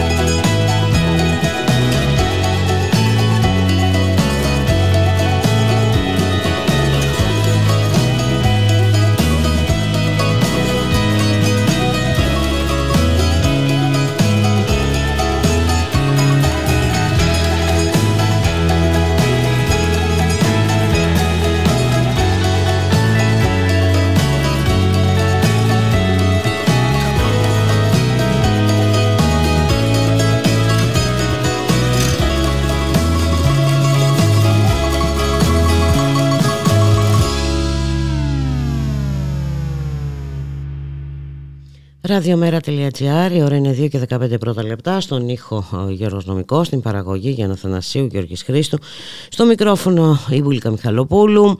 Ένα τέλειωτο πάμε και όπου βγει σε αυτήν ε, τη χώρα, ε, ανασφάλεια παντού. Ε, Ανασφάλεια στους χώρους εργασίας, ανασφάλεια στα μέσα μεταφοράς, ανασφάλεια στον ΟΣΕ, τα τραγικά αποτελέσματα τα είδαμε και ε, δυστυχώς τα βλέπουμε συνέχεια. Προβλήματα ε, λοιπόν και στα μέσα μεταφοράς. Να καλωσορίσουμε τον κύριο Παναγιώτη Κοντογιάννη, είναι πρόεδρος του Σωματείου Εργαζομένων της ΣΤΑΣΥ. Καλό μεσημέρι κύριε Κοντογιάννη. Καλό μεσημέρι. Εδώ ακούμε διάφορα μάλλον που κανείς δεν μπορεί να τα φανταστεί ε, σαν ε, κανονικότητα κύριε Κοντογιάννη. Εδώ μιλάμε για σειρμούς που κινούνται με ανοιχτές πόρτες. Ε, εδώ μιλάμε ότι διαβάζουμε για συντήρηση των σειρμών που έχει σταματήσει. τι γίνεται για φαινόμενα διάλυσης στο συγκοινωνιακό δίκτυο της Αθήνας; Με το οποίο βέβαια δεν κινούνται καθημερινά χιλιάδες επιβάτες, έτσι. Ναι, πλησιάζουν το εκατομμύριο. Μάλιστα. Ε, το έχουμε ξαναπεί, δεν είναι κάτι καινούριο. Το υλικό είναι παλιό, απαρχαιωμένο θα λέγαμε. Ε, οι τεχνίτες που πρέπει να το επισκευάζουν είναι λίγοι, τα ανταλλακτικά δεν υπάρχουν σε αποθήκες. Αυτό είναι αποτέλεσμα όλων αυτών των συνισταμένων. Επιβάτες να καταγράφουν να κινείται ο σειρμός με πόρτα ανοιχτή. Μάλιστα. Και τι γίνεται; Ε, είπατε, ναι, όντως τα έχουμε ξαναπεί. Πράγμα που σημαίνει ότι για να τα ξαναλέμε, ε, τα, κανένα πρόβλημα επί της ουσίας δεν έχει λυθεί. Αντιθέτως. Ε, γιατί τα αντιμετωπίζουμε όλα επικοινωνιακά. Αντί να αντιμετωπίσουμε ένα πρόβλημα στην ουσία τους και στη ρίζα του και να το λύσουμε, κοιτάμε να δούμε πώς μπορούμε να το κρύψουμε. Είναι σαν να τα σκουπίζουμε και βάζουμε τα σκουπίδια κατά το χαλάκι. Κάτι τέτοιο. Δηλαδή το ζητούμενο είναι να έχουμε παραγόμενη υπηρεσία ε, με οποιοδήποτε κόστος. Και αυτό δεν ε, έχει μέσα και την παράμετρο ασφάλεια. Το οποιοδήποτε κόστος η παραγόμενη υπηρεσία, η ασφάλεια περισσεύει σε αυτό. Βγαίνει απ' έξω. Γι' αυτό συμβαίνουν αυτά. Είναι σαν το δυστύχημα που έγινε και σκοτώθηκε το άνθρωπο στο, στο ναυπηγεια Δεν είναι κάτι διαφορετικό όπως σκοτώθηκε και ο συνάδελφός μας πριν 1,5 χρόνο. Όταν το ζητούμενο είναι η παραγωγικότητα και όχι η ασφάλεια. Ναι, αλλά ναι, θα έχουμε τέτοια τραγικά αποτελέσματα, αλλά δεν είναι δυνατόν να τα παρακολουθούμε όλα αυτά σαν απλοί θεατές, ε, κύριε Κοντογιάννη. Δηλαδή, δεν είναι δυνατόν να δεχθούμε ότι η έλλειψη ασφάλειας, ε, ο καθημερινός κίνδυνος είναι μια κανονικότητα. Ε, δεν ξέρω, δεν μπορεί ανθρώπινος νους να συλλάβει ότι μπορεί να, να δεχτούμε ότι όλα αυτά ε, θα συνεχίσουν να είναι έτσι και ε, εντάξει, εμείς κάποια, θα, θα φωνάξουμε κάποια στιγμή. Ε, αν τα πράγματα είναι πολύ τραγικά θα κινητοποιηθούμε όπως με το, με το έγκλημα γιατί περί αυτού πρόκειται στα τέμπη. Σύμφωνα απολύτως. Ε, έτσι όπως το είπα όντως ακούστηκε άσχημο Εμείς, σαν συνδικάτο, θα αναδεικνύουμε πάντα τα προβλήματα, ειδικά αυτά τα προβλήματα που έχουν να κάνουν με την ασφάλεια των επιβατών μας και των εργαζομένων. Δεν έχουμε κι άλλο τρόπο να αντιδράσουμε, απλώς θα το λέμε. Θα το φωνάζουμε όσο τη διαντά Είδαμε, ναι, ότι και, όσο, και όσο που, που ακούγονται οι φωνές σας. Ναι. Όχι, όχι, μην το λέτε. Ε, φανταστείτε ότι όταν έγινε το τραγικό, το έγκλημα στα τεμπή, καλά το είπατε, το έγκλημα, ε, τότε βρέθηκαν τα συνδικάτα σε μια θέση να λένε ότι εμείς το λέγαμε, αλλά αυτοί δεν ναι. έκαναν τίποτα. Από τότε κάποια πράγματα γίνανε. Δηλαδή, εμείς μπορέσαμε ε, τότε να ξαναπούμε ότι ξέρετε η γραμμή που έχουμε από το Φάλιρο μέχρι τον Πειραιά είναι και πρέπει να κάνετε κάτι. Και γίνεται κάτι. Πολύ αργά, αλλά γίνεται. Από το να μην γίνεται τίποτα, κάτι είναι και αυτό. Μάλιστα. Ε, το θέμα είναι ότι το, έχουμε από πίσω 57 νεκρούς. Έχουμε από πίσω το φίλο μου το Γιάμαλι νεκρό. Έχουμε τον άνθρωπο στα ναυπηγεία νεκρό. Αυτό είναι το άσχημο. Περιμένουμε πρώτα να συμβεί το κακό και μετά να πάμε πυροσβεστικά να διορθώσουμε δύο πράγματα. Βέβαια η αλήθεια είναι κύριε Κοτογιάννη ότι όλα αυτά τα τόσο ε, σοβαρά ε, ζωτική σημασίας ε, ζητήματα δεν απασχολούν ε, το δημόσιο διάλογο. Αναφέρομαι και τα μέσα ενημέρωσης στην, και σε αυτήν την ε, προεκλογική περίοδο. Δηλαδή όλα αυτά μένουν εκτός πλαισίου συζήτησης και όχι βέβαια με ευθύνη δική σας ή δική μου ή κτλ. Εδώ θα πρέπει να πω την κακία μου ότι οι 107 θέσεις που έχουμε σε ό,τι αφορά την κατάταξη. Δεν είναι κακία, είναι πραγματικότητα αυτή. Ε, δεν μα, δε μας αδικεί. Αυτή είναι. Αυτή είναι η θέση που έχουμε. Έτσι αναδεικνύεται στο δημόσιο διάλογο τα θέματα. Έτσι αναδεικνύονται. Δεν είναι τυχαίο 107. Δεν είναι δεν είναι καθόλου τυχαίο και το κακό ξέρετε ποιο είναι ότι ε, ε, πάμε να ασκήσουμε το εκλογικό μας ε, δικαίωμα ε, χωρίς να έχουμε εικόνα πραγματική εικόνα των, των πολλών, πολλών πολλών προβλημάτων που αντιμετωπίζει ο κόσμος.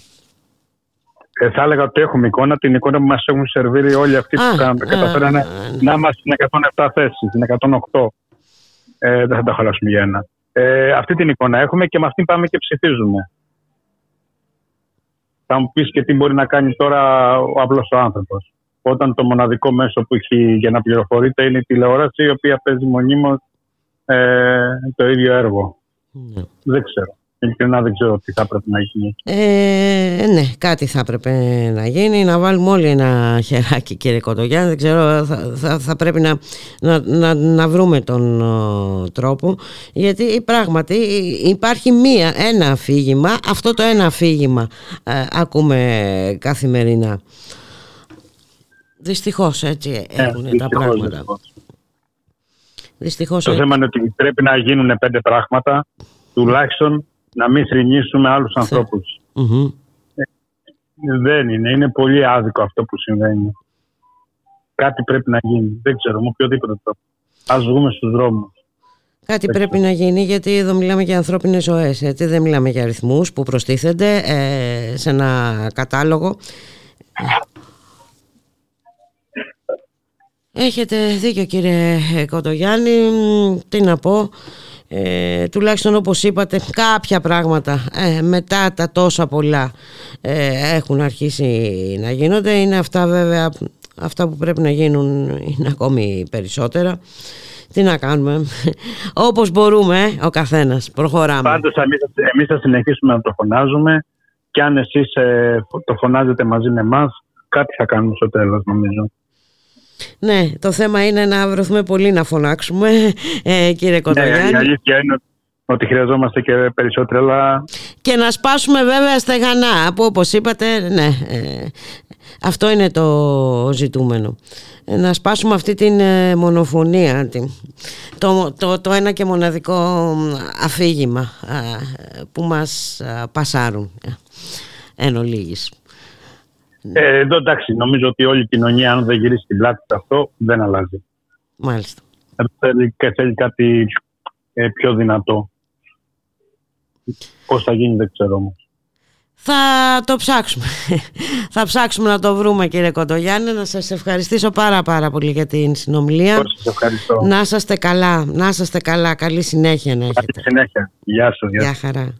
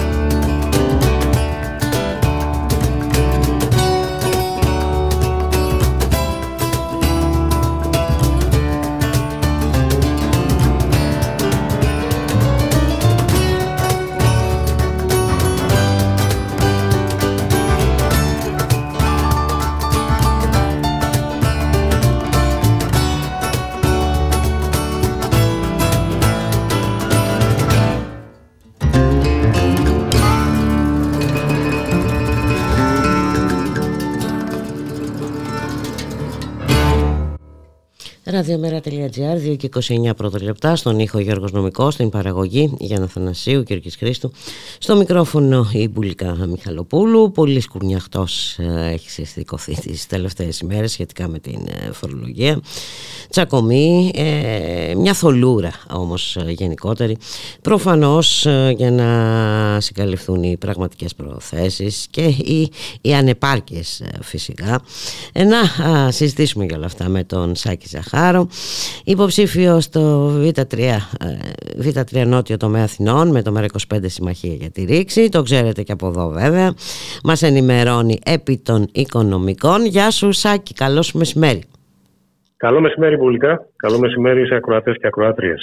Πολύ φασαρία Μωρεσάκη σχετικά με τους ναι. φόρους. Αχώς βαρύς ακούγεται, πολλά ντουφέκια πέφτουν, ναι. αλλά είναι τζούφια. Α, μπράβο. Είναι άσφαιρα. Είναι άσφαιρα. ναι. ναι ή μάλλον ε, στοχεύουν απευθείας στο μυαλό των ανθρώπων όσο έχει απομείνει. Διότι. Ε, στοχεύουν σε μια θολούρα για να, μην, για να μην ξέρουμε και τι μας γίνεται κιόλας γενικά. Και τελικά, ε, λέγοντας φορολογία, ξέρεις να φοβηθούμε κιόλας, μην μας έρθει κάτι στο κεφάλι. Εν τω μεταξύ, κάποιοι χαίρουν φορολογικής ασυλίας μονίμως. Ε, βέβαια, βέβαια. Τι να πρωτοθαυμάσει κανείς, τους εφοπλιστές με τις 60 φοροαπαλλαγές, τα, τα, τα τηλεοπτικά κανάλια, που δεν πληρώνουν ούτε καν το ενίκιο των συχνοτήτων, τι να πρωτοπεί κανείς. Πάντως, για να το δούμε έτσι, για το πιάσουμε από την αρχή λίγο, ο κοινός νους δεν χρειάζεται πολύ μυαλό. Mm-hmm. Λέω ότι εδώ και 14 χρόνια με την επιβολή των μνημονίων, καμία από αυτές τις κυβερνήσεις δεν πήρε ούτε ένα μέτρο χωρίς να έχει το OK από Βρυξέλλες, Φραγκφούρτη και ούτω καθεξής. Mm-hmm. Τόσο απλά. Επομένως, ό,τι και να μας λένε οι τρεις καμπαλέρω των κομμάτων της υποταγής και της συνένεσης, νομίζω ότι δεν έχει καμιά αξία από τη στιγμή κατά την οποία οτιδήποτε και αν θελήσουν να κάνουν, ακόμα και αν υποθέσουμε ότι έχουν όλη την καλή να ελαφρύνουν φορολογικά, αυτά τα φορολογικά βάρη τους πιο ευάλωτους, θα εισπράξουν ένα τεράστιο nine. Ξέρουμε από πού. Ναι. Εξάλλου έρχεται και το νέο, το νέο σύμφωνο σταθερότητας, δημοσιονομικοί περιορισμοί, τα πρωτογενή πλεονάσματα ξανά στο προσκήνιο πάνω από το 2% και το καθεξής. Αυτά χωρίς να φορολογηθεί ο, ο πολλή κόσμος, που είναι αυτός ο οποίος έχει υποφέρει τα πάνδυνα 14 χρόνια τώρα, ε, ποιος θα φορολογηθεί. λοιπόν, οπότε όλα αυτά πραγματικά είναι αυτό που λες, είναι στάχτη στα μάτια του κόσμου. Προσπαθούν να βρουν ο ένας κάποια δυναμία υποτιθέμενη στο πρόγραμμα του άλλου και βεβαίως ποτέ η συζήτηση να μην περιστραφεί γύρω από το τι πραγματικά πρέπει, να γίνει. Πρέπει να γίνει. Αυτό είναι. Διότι αν, αν, το, αν το σκεφτούμε καλά, ένα φορολογικό σύστημα, η φορολογία γενικώς δεν μπορεί να χαρακτηριστεί ούτε ω κάτι καλό ούτε ω κάτι κακό. Το ερώτημα είναι ποιοι πληρώνουν τους φόρους. Διότι mm. απλούστατα κανένα κράτος δεν μπορεί να λειτουργήσει χωρίς φορολογία. Mm-hmm. Προφανώς. Επομένως, το ερώτημα είναι ποιοι πληρώνουν τους φόρους. Έτσι δεν είναι. Ε, Ακριβώς. Ναι, βεβαίως έρχονται τώρα. Ε, ε ποιοι πληρώνουν και συνήθως ε, αυτοί που πληρώνουν είναι ε, μονίμως οι, οι, ίδιοι. Αυτό. Ε, το έχουμε δει αυτό. Αποδεικνύεται ναι, ναι, και από ναι. τα στοιχεία τα ίδια τα δικά τους. Πρώτα και πάνω απ' όλα, όπως έχουμε πει πάμπολε φορές και από το σταθμό, την τεράστια άνοδο ε, και αναλογικά αλλά και σε απόλυτα μεγέθη που έχουν οι έμεση φόροι. Οι οποίοι έμεση φόροι, όπως έχουμε και τονίσει, είναι οι πλέον ταξικοί φόροι. Είναι οι φόροι κατανάλωσης, είναι οι φόροι που επιβάλλονται σε προϊόντα τα οποία έχουν ε, ανελαστική ζήτηση. Δεν μπορεί ο κόσμος να μην τα αγοράσει. Μπορείς να μην αγοράσεις τσομάκι. Μπορείς να μην αγοράσεις τα βασικά είδη διατροφής. Λοιπόν, όταν έχεις, για να ξεκινήσουμε από αυτό, όταν έχεις ΦΠΑ τον υψηλότερο στην Ευρωζώνη μαζί με τη Φινλανδία. Και κανείς δεν μιλάει γι' αυτό. Εισπράττουν υπερέσοδα αντλώντας από, από το ΦΠΑ αυτό τον τεράστιο, ειδικά τώρα με τον πληθωρισμό που έχει χτυπήσει τα δύο τελευταία χρόνια. Μιλάμε για πολλά δις κάθε χρόνο παραπάνω και κανείς δεν μιλάει για μείωση του φορολογικού συντελεστή του ΦΠΑ του ανώτατου. Μάλιστα. Είναι μια πρόταση που κάνουμε όπως και πολλές άλλες προτάσεις έχουμε κάνει και στο πλαίσιο της φορολογίας ως μέρα 25, ότι ο ανώτατος συντελεστής δεν μπορεί να βρίσκεται σε αυτό το επίπεδο σε μια χώρα όπως η Ελλάδα, όταν και στη Γερμανία ακόμα είναι 19%. Αυτό πρέπει αμέσως να πάει στο 15%. Ο μεσαίος από το 13% στο 6-7% και για μια σειρά από βασικά είδη πρώτης ανάγκης να πάει στο 0. Mm-hmm. Πολιτιστικά αγαθά και είδη πρώτης ανάγκης να πάει στο 0. Αυτό πάντα σε συνδυασμό με αυτό που έχουμε προτείνει, άμεση εφαρμογή αυτόματης τιμαριθμικής αναπροσαρμογής και μάλιστα αναδρομικά από τις αρχές του 2021, διότι ο πραγματικός πληθωρισμός άρχισε να χτυπάει από τότε. Mm-hmm. Δεν χτύπησε με την εισβολή της Ρωσίας στην Ουκρανία το, το Φλεβάρι του 2022 και αρχίσει πολύ νωρίτερα. Απλώς τον κρύβανε εντέχνο. Βέβαια. Mm-hmm. Και μας διαβεβαιώναν κιόλας ότι δεν υπάρχει κανένα πρόβλημα. Ε, εδώ βγαίνουν και μας λένε ότι τι θέλετε. Δεν είναι μονοψήφιος ο συντελεστής ΦΠΑ και με ψηλά γραμματάκια από κάτω γράφουν Ε, βέβαια στα τρόφιμα είναι 15%. Εντάξει. Η πραγματικότητα βέβαια είναι ότι στα, όχι στα τρόφιμα συνολικά, αλλά σε αυτά που πραγματικά έχουν ανελαστική ζήτηση, όπως τα δύο τελευταία χρόνια έχει ξεπεράσει το 30-35%. Αυτό το παραδέχεται οποιοδήποτε σε κατηδίαν συζητήσεις. Δεν θα το πει ποτέ δημοσίως, αλλά κατηδίαν ε, όλοι συμφωνούν ναι. σε αυτό. Ε, γιατί είναι κάτι το οποίο αποδεικνύεται ακόμα και με τα στοιχεία της ρημάδας της Ελστάτα, ας πούμε. Έτσι. Λοιπόν, ε, δεν μιλάει κανείς για τον ένφια. Ακριβώς. Ο οποίος θα, ναι, ναι, θα καταργούσαν. Όλοι θα τον καταργούσαν. Ναι, ναι, ναι, όλοι, Εν τω μεταξύ, αυτό που καταργήθηκε με την επιβολή του έμφυα, να το θυμίσουμε αυτό γιατί ειδικά οι πιο νέοι δεν το ξέρουν. Υπήρχε ένας φόρο μεγάλης ακίνητης περιουσίας, ο οποίος καταργήθηκε. Με την επιβολή του ένφια δηλαδή, Μάλιστα. αυτοί οι οποίοι είχαν κληρονομήσει τεράστιες περιουσίες, έπαψαν να πληρώνουν φόρο μεγάλης ακίνητης περιουσίας και μπήκανε στο ίδιο κουτάκι με όσους έχουν ένα σπίτι ε, την πρώτη τους κατοικία. Δηλαδή, πληρώνουμε νίκιο για το σπίτι που μένουμε στην ουσία και αυτοί οι οποίοι πραγματικά άκοπα όσοι εισοδηματίες έχουν ε, πολλά σπίτια, τεράστια εκείνη την περιουσία, πληρώνουν λιγότερο. Έχω πολύ χαρακτηριστικό παράδειγμα γείτονα. Ο οποίος με το φόρο μεγάλης ακίνητης περιουσίας πλήρωνε 15.000 ευρώ και αυτή τη στιγμή με τον ένφιο πληρώνει 6-7. Μάλιστα. Το μισό. Λοιπόν, το μισό. Το μισό. Τη στιγμή που εμείς που πληρώναμε 0, ας πούμε, για ένα διαμέρισμα, ακόμα και σε μια μικρομεσαία σε λαϊκή περιοχή, 100 τετραγωνικών, πληρώνει 350 και 400 ευρώ. Δηλαδή, τουλάχιστον ένα ενίκιο το χρόνο πληρώνεις για το σπίτι που μένεις. Μπορεί να το έχεις αγοράσει με δάνειο, με αίμα, δάκρυα και υδρότα, να έχεις πονέσει για να το αποκτήσεις, να μην το έχεις κληρονομήσει και να πληρώνεις και ενίκιο από πάνω. Μάλιστα. Ναι, αυτή είναι η πραγματικότητα. Ω μέρα 25 λέμε ότι. Εδώ πληρώνουν έμφυα και, αυτοί, και αυτοί που τους έχουν κατασχέσει τα σπίτια και πάνε για πληστηριασμό τώρα. Ναι, εντάξει. Ναι, άλλο ναι. τρομερό και φοβερό ναι, και αυτό. Ναι, είναι άλλο. Είναι άλλο, είναι άλλο. είναι μέσα στο, στην παραφροσύνη τη γενικότερη. Ναι, ναι, ναι. Εμείς για τον έμφυα λέμε ότι για τις μικρές ιδιοκτησίες πρέπει να γίνει μηδέν. Τώρα. Να γίνει μηδέν. Δεν είναι δυνατόν να έχει ο άλλος στο σπιτάκι του, την πρώτη κατοικία του σε μια λαϊκή γειτονιά, αντικειμενική αξία κάτω από 100.000 ευρώ και να πληρώνει έμφυα. Για τις, μεσαίες για τις μικρομεσαίες ιδιοκτησίες προτείνουμε και για τις ιδιοκτησίες από 800.000 ευρώ και πάνω προτείνουμε Που σημαίνει ότι χωρίς να μπορεί να σου πει κανείς τίποτα, ούτε καν ακόμα και αυτή η Τρόικα, ότι κοίτα, εγώ θέλω να μου φέρεις 2,5 δις το χρόνο από φόρο ε, που επιβάλλει στα ακίνητα, mm-hmm. το 2,5 ακόμα και αν κρατηθεί μπορεί να αντληθεί ως επιτοπλίστων από τις μεγάλες ιδιοκτησίες. Και έτσι στην ουσία έχεις μία έμεση, ας το πούμε έτσι, ε, μια έμεση, ε, ε, μια έμεση επιβολή φόρου μεγάλης ακίνητης περιουσίας. Εγώ έτσι το βλέπω. Και ελαφρύνοντας τα μικρά και μεσαία νοικοκυριά και επιβαρύνοντας αυτούς που έχουν. Μετά πάμε στο, στο φόρο επιχειρήσεων. Για να δούμε εδώ τι μας λένε αυτοί οι κύριοι. Αυτοί οι κύριοι δεν μας λένε τίποτα.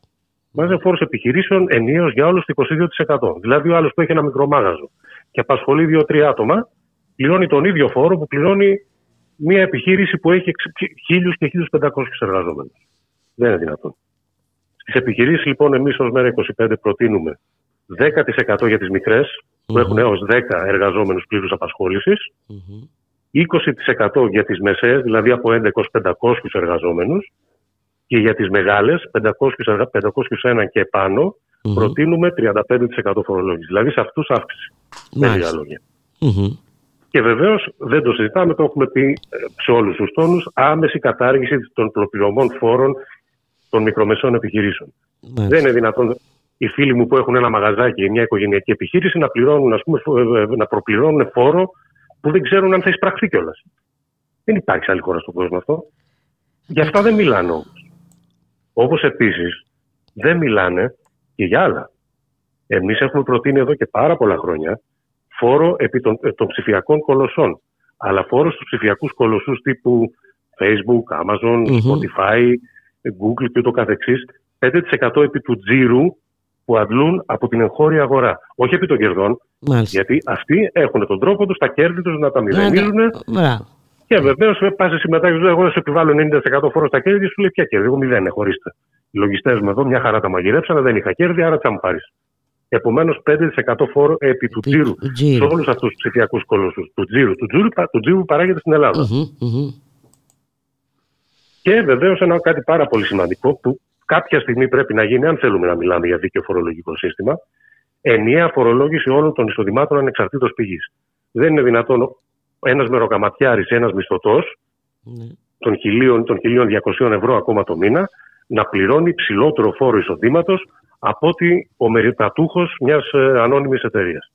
Επομένως, η πρόταση δική μας είναι να αφρίζονται όλα τα εισοδηματα και να επιβάλλεται η φορολογία με βάση το σύνολο των εισοδημάτων ανεξαρτήτως πηγής. Mm-hmm. Κλιμακωτά. Δηλαδή ένα φορολόγητο στα 12.000 ευρώ που θεωρούμε ότι είναι ένα μήνυμο από το οποίο πρέπει να ξεκινάει κανείς. Mm-hmm. Οικοκυριό δηλαδή το οποίο έχει ακαθάριστο εισόδημα 1.000 ευρώ το μήνα. Αυτό έτσι αν είναι δυνατόν. Είναι το ελάχιστο που μπορούμε να κάνουμε.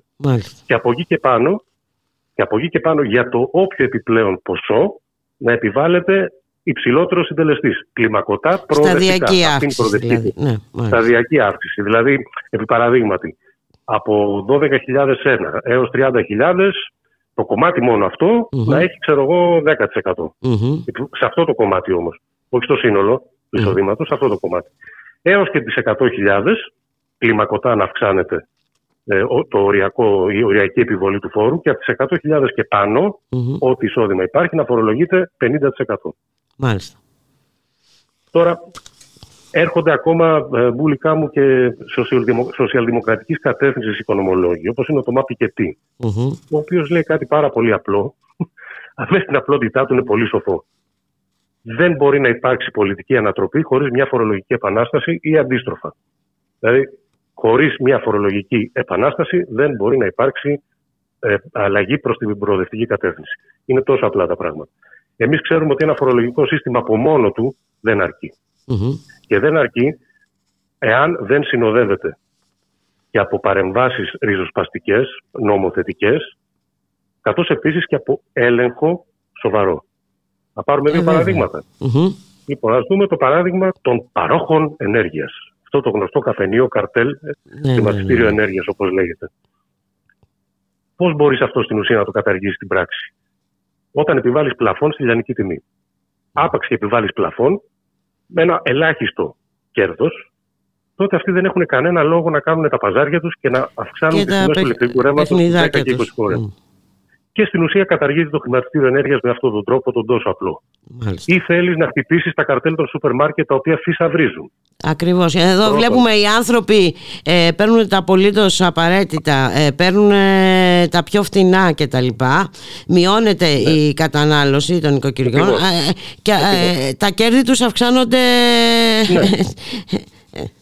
Διάβαζα εχθές ή προχθές με, με μείωση, με μείωση αγοράς μείωση των αγορών στα νοικοκυριά τον τελευταίο χρόνο γύρω στο 4%, αλλά τα σούπερ μάρκετ αύξησαν τα, τους τζίρους τους κατά 10%. Μάλιστα. Τόσο απλά. ναι, και βεβαίως τα κέρδη τους, το περιθώριο κέρδους τους αυξήθηκε πολύ περισσότερο από το 10%. Γιατί δεν είναι ισομερές, δεν είναι αύξηση του τζίρου δεν είναι το ίδιο με αύξηση κερδών. Τα κέρδη αυξάνονται με γεωμετρική πρόοδος σε αυτήν την περίπτωση. Επομένως, θέλεις οπωσδήποτε να τσιμπήσεις αυτή την επιτροπή ανταγωνισμού και να τη βάζεις να δουλέψει. Να την επανδρώσεις κατάλληλα και να τη βάλεις να κάνει σοβαρούς ελέγχους, με, όχι με προστιμα, προστιματάκια της πλάκας, ακόμα και με λουκέτο. Έλα εδώ κύριε Σουπερμακετά, γιατί αγόρασες αυτό σε αυτή τη τιμή και του βάλες καπέλο τόσο; Κλείσιμο της αλυσίδας για ένα Διότι κακά τα ψέματα, χωρίς ελέγχους και χωρίς το φόβο επιβολής αυστηρών προστήμων και ποινών, δεν πρόκειται να αλλάξει κάτι. Όσο ακόμα και αν έχει το καλύτερο φορολογικό σύστημα. Που όπως προείπαμε κιόλας, mm-hmm. κανείς δεν έχει τη διάθεση να το κάνει. Αλλά για όλα αυτά δεν συζητούσαν προεκλογικά μπουλικά μου. Όχι δεν καθόλου. Όπως και για πολλά άλλα, μωρέ Σάκη. Όπως και για πολλά άλλα, ακριβώς. Όπως και για πολλά άλλα. Όπως, ε, δυστυχώς. Ε, εντάξει, ήταν ακόμα ένα πεδίο ε, κοκορομαχίας και ακόμα ένα πεδίο να μην ξέρει ο κόσμος τι του γίνεται. Ε, ε, αυτό κοίταξε. Και να παρουσιαστεί όσο μεγάλος ο τύρας ο Μητσοτάκης. Είναι, είναι ε, ναι. πραγματικά είναι, είναι τρομακτικό αυτό που γίνεται με την ενημέρωση και, το, και το επίπεδο του διαλόγου και όλα αυτά. Ε.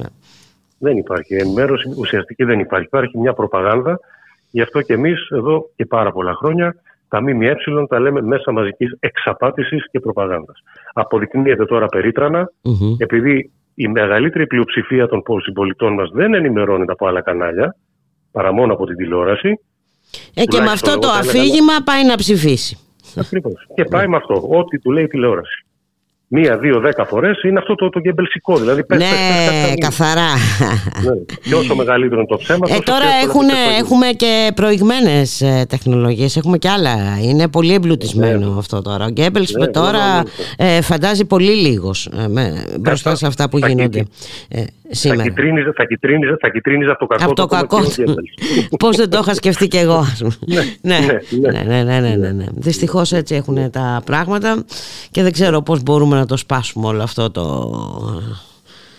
το Ό,τι μπορούμε κάνουμε με τι δυνάμεις μας, όπως είναι αυτός ο σταθμός που δουλεύετε όλοι εσείς τόσο άξια και τόσο ενεργά και παλεύετε αυτά τα χρόνια. Ό,τι μπορούμε και εμείς από την πλευρά μας και από εκεί και πέρα τουλάχιστον στο τέλος της ημέρας να λέμε ότι εμείς κάναμε ό,τι καλύτερο μπορούσαμε δεν είναι και λίγο αυτό πάντως, Σάκη. Όποιος μιλάει τη γλώσσα της αλήθειας και όποιος πραγματικά προβάλλει ήθος και ποιότητα, εγώ πιστεύω ότι έρχεται η στιγμή που ανταμείβεται. Το εύχομαι να γίνει έτσι, Σάκη. Ναι. Να σε ευχαριστήσω ναι. πάρα πάρα πολύ για την ε, κουβέντα. Να σε καλά, καλή δύναμη. Καλή συνέχεια, καλή δύναμη. Γεια σας. Γεια σας, Σάκη. Γεια. firma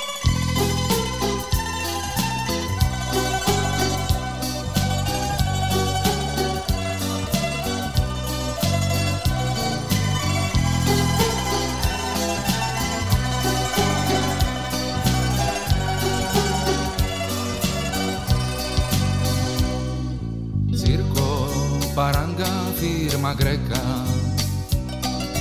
Tempo Muriela Angaria Grande maestro Calaborgio Razza Barufa Omeleta Historia Grande maestro Calaborgio Razza Barufa Omeleta Historia Mascara máscara, máscara, greco máscara, máscara, greco máscara, máscara.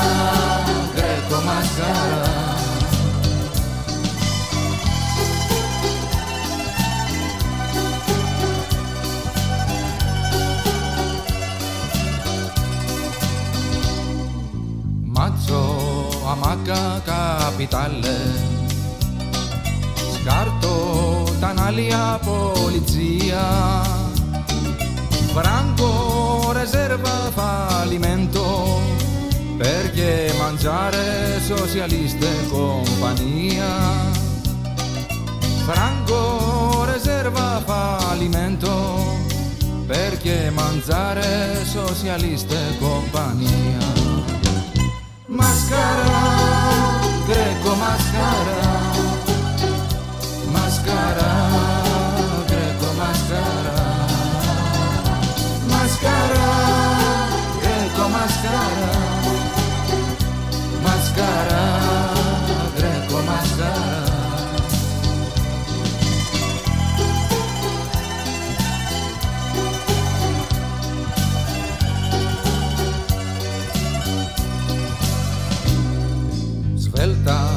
Madonna manivella Φρένο, στραπάτσο, καραμπόλα. Μόδα, καβάλα, ντόλτσε βίτα. Τρόμπα, φιγούρα, σαν κλαμάρα και αρπακόλα. Μόδα, καβάλα, ντόλτσε βίτα. Τρόμπα, φιγούρα, σαν κλαμάρα και αρπακόλα Μασκαρά, γκρέκο μασκαρά. Μασκαρά, γκρέκο μασκαρά. Μασκαρά, γκρέκο μασκαρά. Μασκαρά, γκρέκο μασκαρά. Μασκαρά,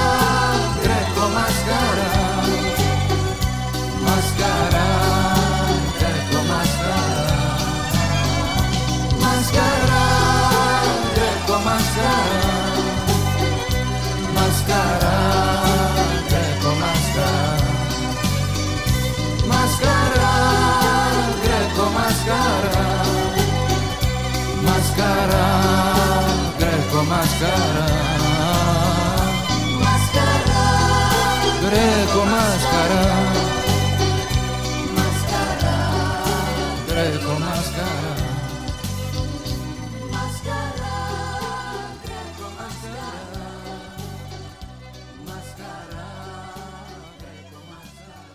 Ραδιομέρα.gr, 2 και 50 πρώτα λεπτά, στον ήχο Γιώργος Νομικός, στην παραγωγή Γιάννα Θανασίου Γιώργης Χρήστου, στο μικρόφωνο η Μπουλίκα Μικαλοπούλου. Και η Ελληνική Ένωση για τα Δικαιώματα του Ανθρώπου χτυπάει για ακόμα μια φορά το καμπανάκι για την αυθαίρετη και βίαιη συμπεριφορά της ελληνικής αστυνομίας απέναντι στους πολίτες.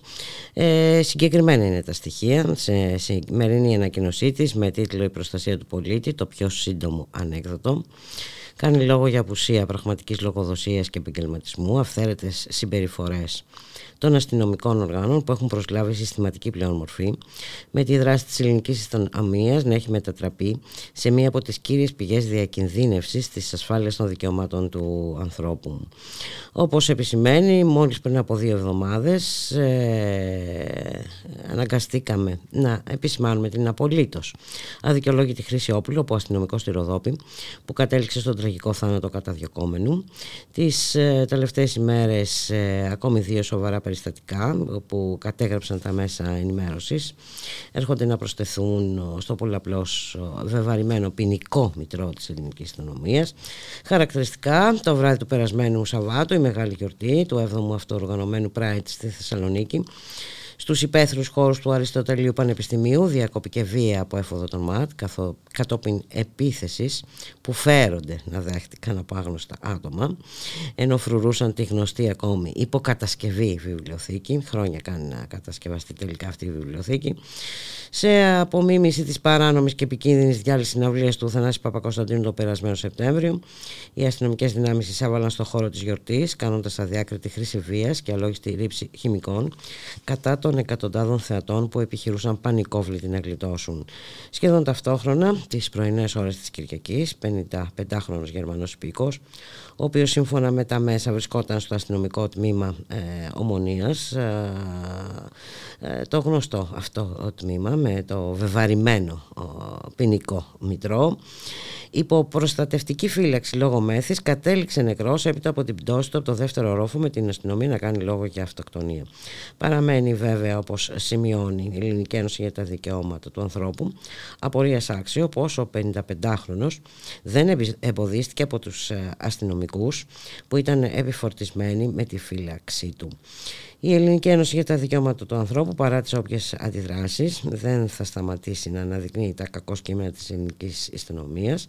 Αντιθέτως, σκοπεύει να αναβαθμίσει περαιτέρω τη δράση της και αυτό γιατί και τα δύο αυτά περιστατικά που συνέβησαν με διαφορά λίγο ωρών μεταξύ τους στις δύο μεγαλύτερες πόλεις της Ελλάδας εικονογραφούν με τον πιο χαρακτηριστικό τρόπο τη διαπίστωσή μας ότι μέσα στις σημερινές περιστάσεις απουσίας πραγματικής λογοδοσίας οι αυθαίρετες συμπεριφορές των αστυνομικών οργάνων έχουν προσλάβει συστηματική πλέον μορφή ώστε αντί η δράση της ελληνικής αστυνομίας να συμβάλλει στην εδραίωση της ασφάλειας των δικαιωμάτων των πολιτών έχει αντιθέτως μετατραπεί σε μία από τις κύριες πηγές διακινδύνευσής τους με μοιραίες ενίοτε συνέπειες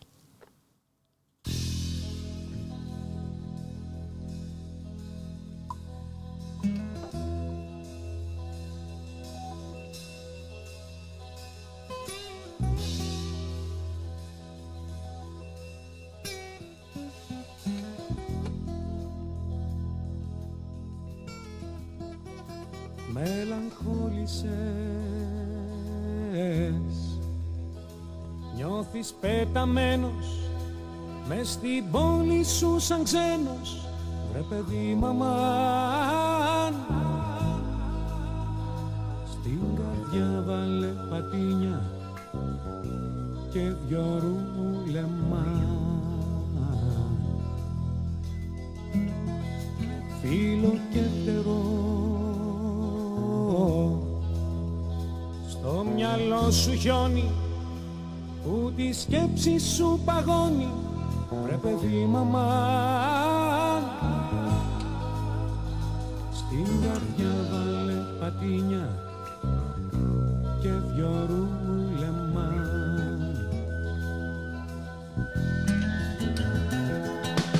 Βάλε στο μαγνητόφωνο τραγούδια που γουστάρεις. Σκέψου την ώρα τη στιγμή που τύρευαν στα πάρεις Σκέψου κορίτσια και γιορτές και δράμα που σαλεύει. Και ένα παιδί που μόναχο το δρόμο του γυρεύει. Κάτι άστραψε Κάτι σαν φλασάκι Σαν πικνίκ μες στο δασάκι Μια γλυκιά φωτιά Λάβε θέση για να πάρεις πάλι την πρωτιά Σαν να δρόσισε Έρχεται βροχούλα και μια άνοιξη φούλα. Βρε παιδί μαμά. Στην καρδιά βάλε πατίνια και δυο ρούλεμα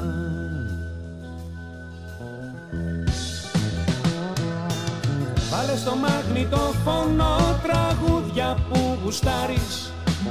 Σκέψου την ώρα τη στιγμή που τύρευαν στα πάρεις. Σκέψου κορίτσια και γιορτές και πράγμα που σαλεύει Και ένα παιδί που μόναχο το δρόμο του γυρεύει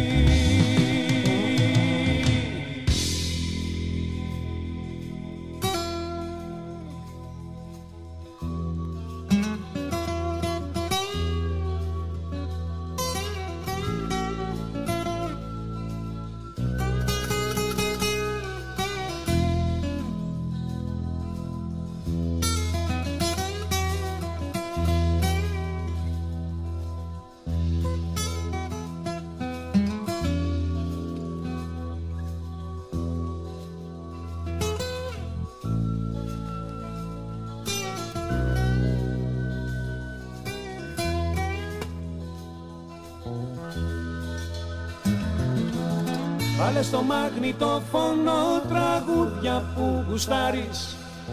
Σκέψου την ώρα τη στιγμή που τύρευαν στα πάρεις.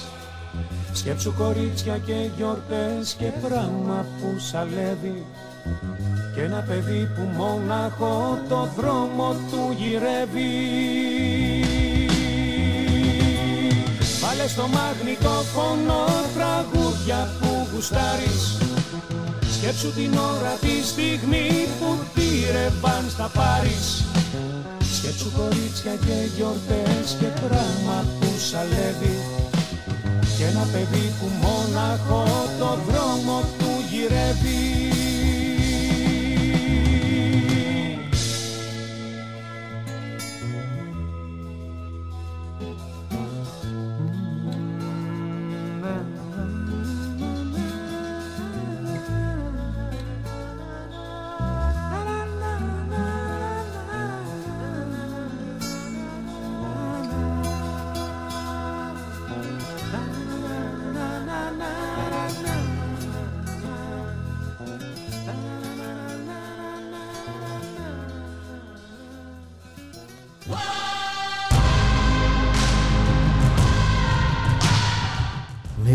Νέα εκπομπή στο Ραδιομέρα. Κινηματολόγιο. Μία εκπομπή για τις συλλογικές δράσεις και τα κοινωνικά κινήματα. Κάθε Πέμπτη στις 5 με 6 το απόγευμα.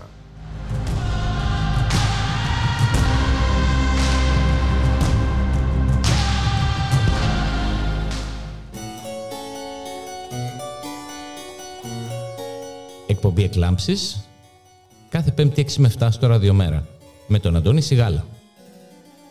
Μια εκπομπή για τον πολιτισμό, τη μουσική, τα ανθρώπινα δικαιώματα και την πολιτική.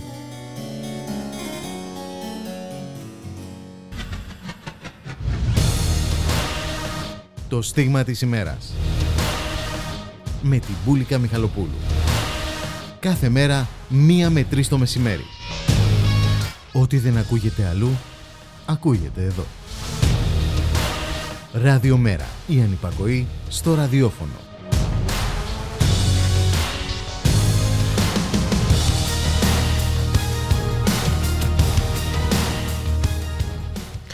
Το μία με τρεις βέβαια έχει γίνει μία με τέσσερις, έχουμε πάρει μια παράταση χρονική και στο μικρόφωνο φυσικά δεν είμαι μόνη μου αυτή την ώρα, μαζί μου είναι η Ντίνα Ιωακημίδου. Γεια σου Ντίνα, καλό μεσημέρι, καλό μήνα. Καλό μεσημέρι, καλό μήνα. Η εκπομπή είναι αφιερωμένη στην ε, ιδεολογική ηγεμονία της δεξιάς και το όραμα της δεξιάς, γιατί δεν τα λες όλα; και έσχιζα λοιπόν που λες χθες στη Λεωφόρο Αλεξάνδρας, ε, λαμαρίνες παντού. Λαμαρίνες παντού. Ε, στην πλατεία Πρωτομαγιάς προφανώς θα το έχεις αναδείξει το θέμα. Ναι. Ε, πηγαίνουν οι συλλογικότητες, διότι η Αττικό Μετρό αποφάσισε να υφαρπάξει το δημόσιο χώρο. Γιατί να ε, για να κάνει αποθήκες, μωρέ παιδί μου. Πού Ναι. να πάει να ψάχνει Πού τώρα να. Και πού να πληρώνει, μωρέ. Έλατε. Ενώ υπάρχουν ελεύθεροι χώροι τώρα. Ναι, ναι, ναι. Ε, το ίδιο στο λόφο του στρέφει. Πάνε οι κάτοικοι λοιπόν οι συλλογικότητες στην ε, πλατεία Πρωτομαγιάς και κάθονται στα τσιμέντα για να τους εμποδίσουν ε, να στήσουν τις λαμαρίνες. Το ίδιο συμβαίνει. Καλά, στο λόφο του στρέφει. Έχουμε πετειακό ξύλο από καιρών εις καιρών.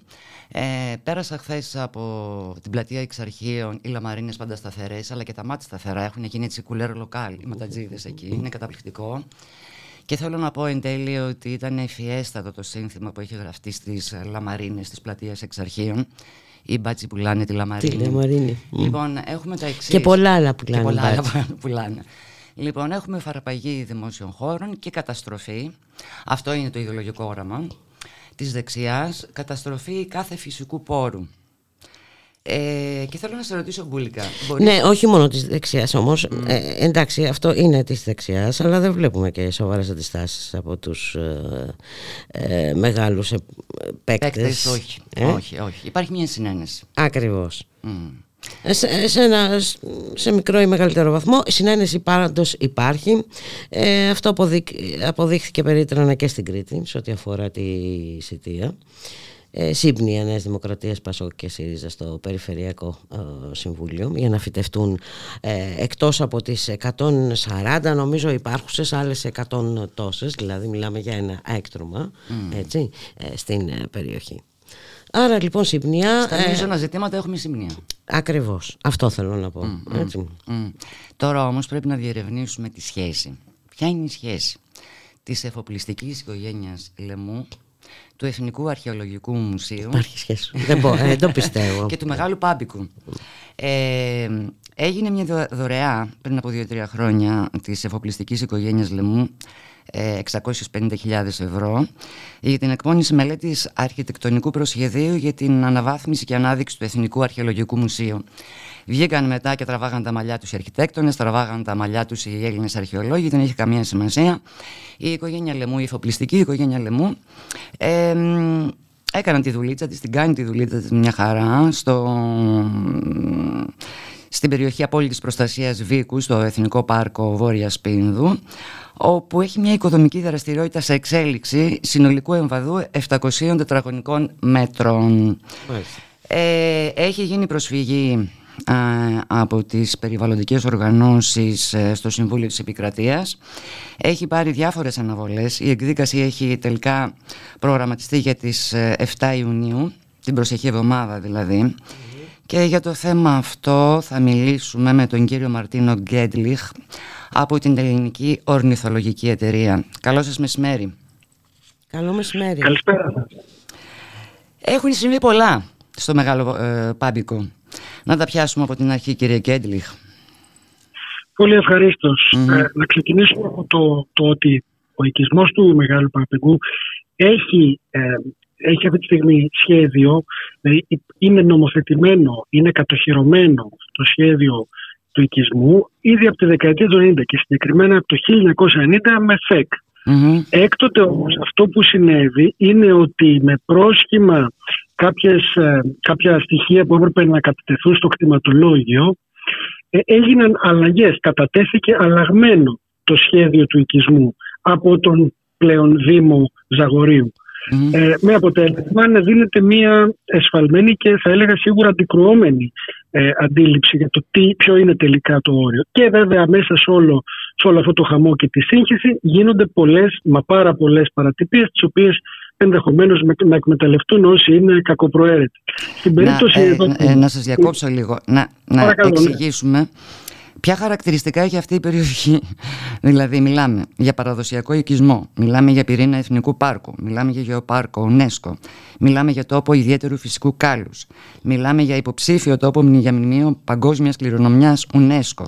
Δηλαδή, τι άλλο; Όλα αυτά που είπατε, πολύ σωστά όπως mm. τα είπατε. Και ρωτιέται κανείς, εάν τίθεται ένα αμφιβόλο η προστασία του φυσικού περιβάλλοντος σε μια τέτοια περιοχή τότε τι συμβαίνει στην υπόλοιπη Ελλάδα. Ε, συμβαίνει, η απάντηση είναι συμβαίνει αυτό που βλέπουμε στην Μύκονο, αυτό που βλέπουμε γενικότερα αυτή τη στιγμή με την, σε όλη την επικράτεια με την οικοδόμηση η οποία πολύ συχνά ξεφεύγει από τα όρια της νομιμότητας. Και όχι μόνο με την δόμηση, έτσι, την, ε, ε, για να περάσουμε και στα άλλα μεγάλα ζητήματα, όχι να περάσουμε, για να, στις ανεμογεννήτρες, στα φωτοβολταϊκά και πάει λέγοντας. Ναι, ε, στην περίπτωση βέβαια του Παπίκου, όπου κατατέθηκε το Μάρτιο, στις 9 Μαρτίου, ε, η προσφυγή στο Συμβούλιο της Επικρατείας από τις περιβαλλοντικές οργανώσεις mm. Καλιστού, για προστασία της φύσης και ροή, εκεί προσεκλήθηκαν συγκεκριμένες, έγινε μάλλον ε, προσφυγή κατά συγκεκριμένων πράξεων που είχαν να κάνουν με την άδεια δόμησης mm-hmm. του συγκεκριμένου κτίσματος που είπατε, του κτίσματος του κυρίου Αντώνη Λεμού. Είναι ένα κτίσμα το οποίο γίνεται σε μια περιοχή που βρίσκεται ακριβώς πάνω στο όριο του οικισμού με τον εθνικό δρυμό. Αυτό έχει πολύ μεγάλη σημασία.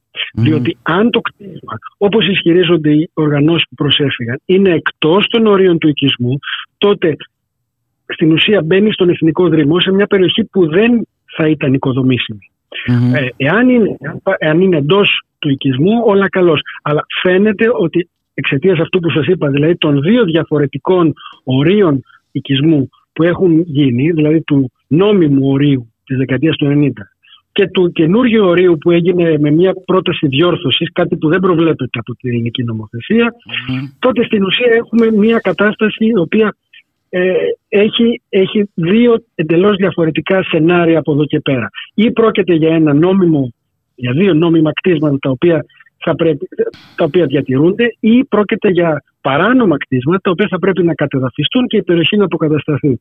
Το Συμβούλιο της Επικρατείας δεν έχει αποφανθεί. Η εκδίκαση έχει πάρει τρεις αναβολές. Δηλαδή, 22 Μαρτίου ήταν η πρώτη ημερομηνία εκδίκασης, 17 Μαου δεύτερη και τώρα η τρίτη, όπως είπατε σωστά, 7 Ιουνίου. Και σε όλο αυτό το διάστημα των αναβολών, αυτοί χτίζουν. Έτσι, είναι σαφές. Δηλαδή, οι εργασίες συνεχίζονται. Οι εργασίες συνεχίζονται. Ε, είτε ε, είναι νόμιμες είτε όχι. Αυτό προφανώς θα, θα αποφανθεί το Συμβούλιο της Επικρατείας. Δεν, δεν αποφαίνονται εκείνοι που, που, προσφεύγουν Συμβούλιο της Επικρατείας, προσφεύγουν βάσει κάποιων νόμιμων αιτιάσεων. Από εκεί και πέρα αναμένουμε την απόφαση του Συμβουλίου της Επικρατείας.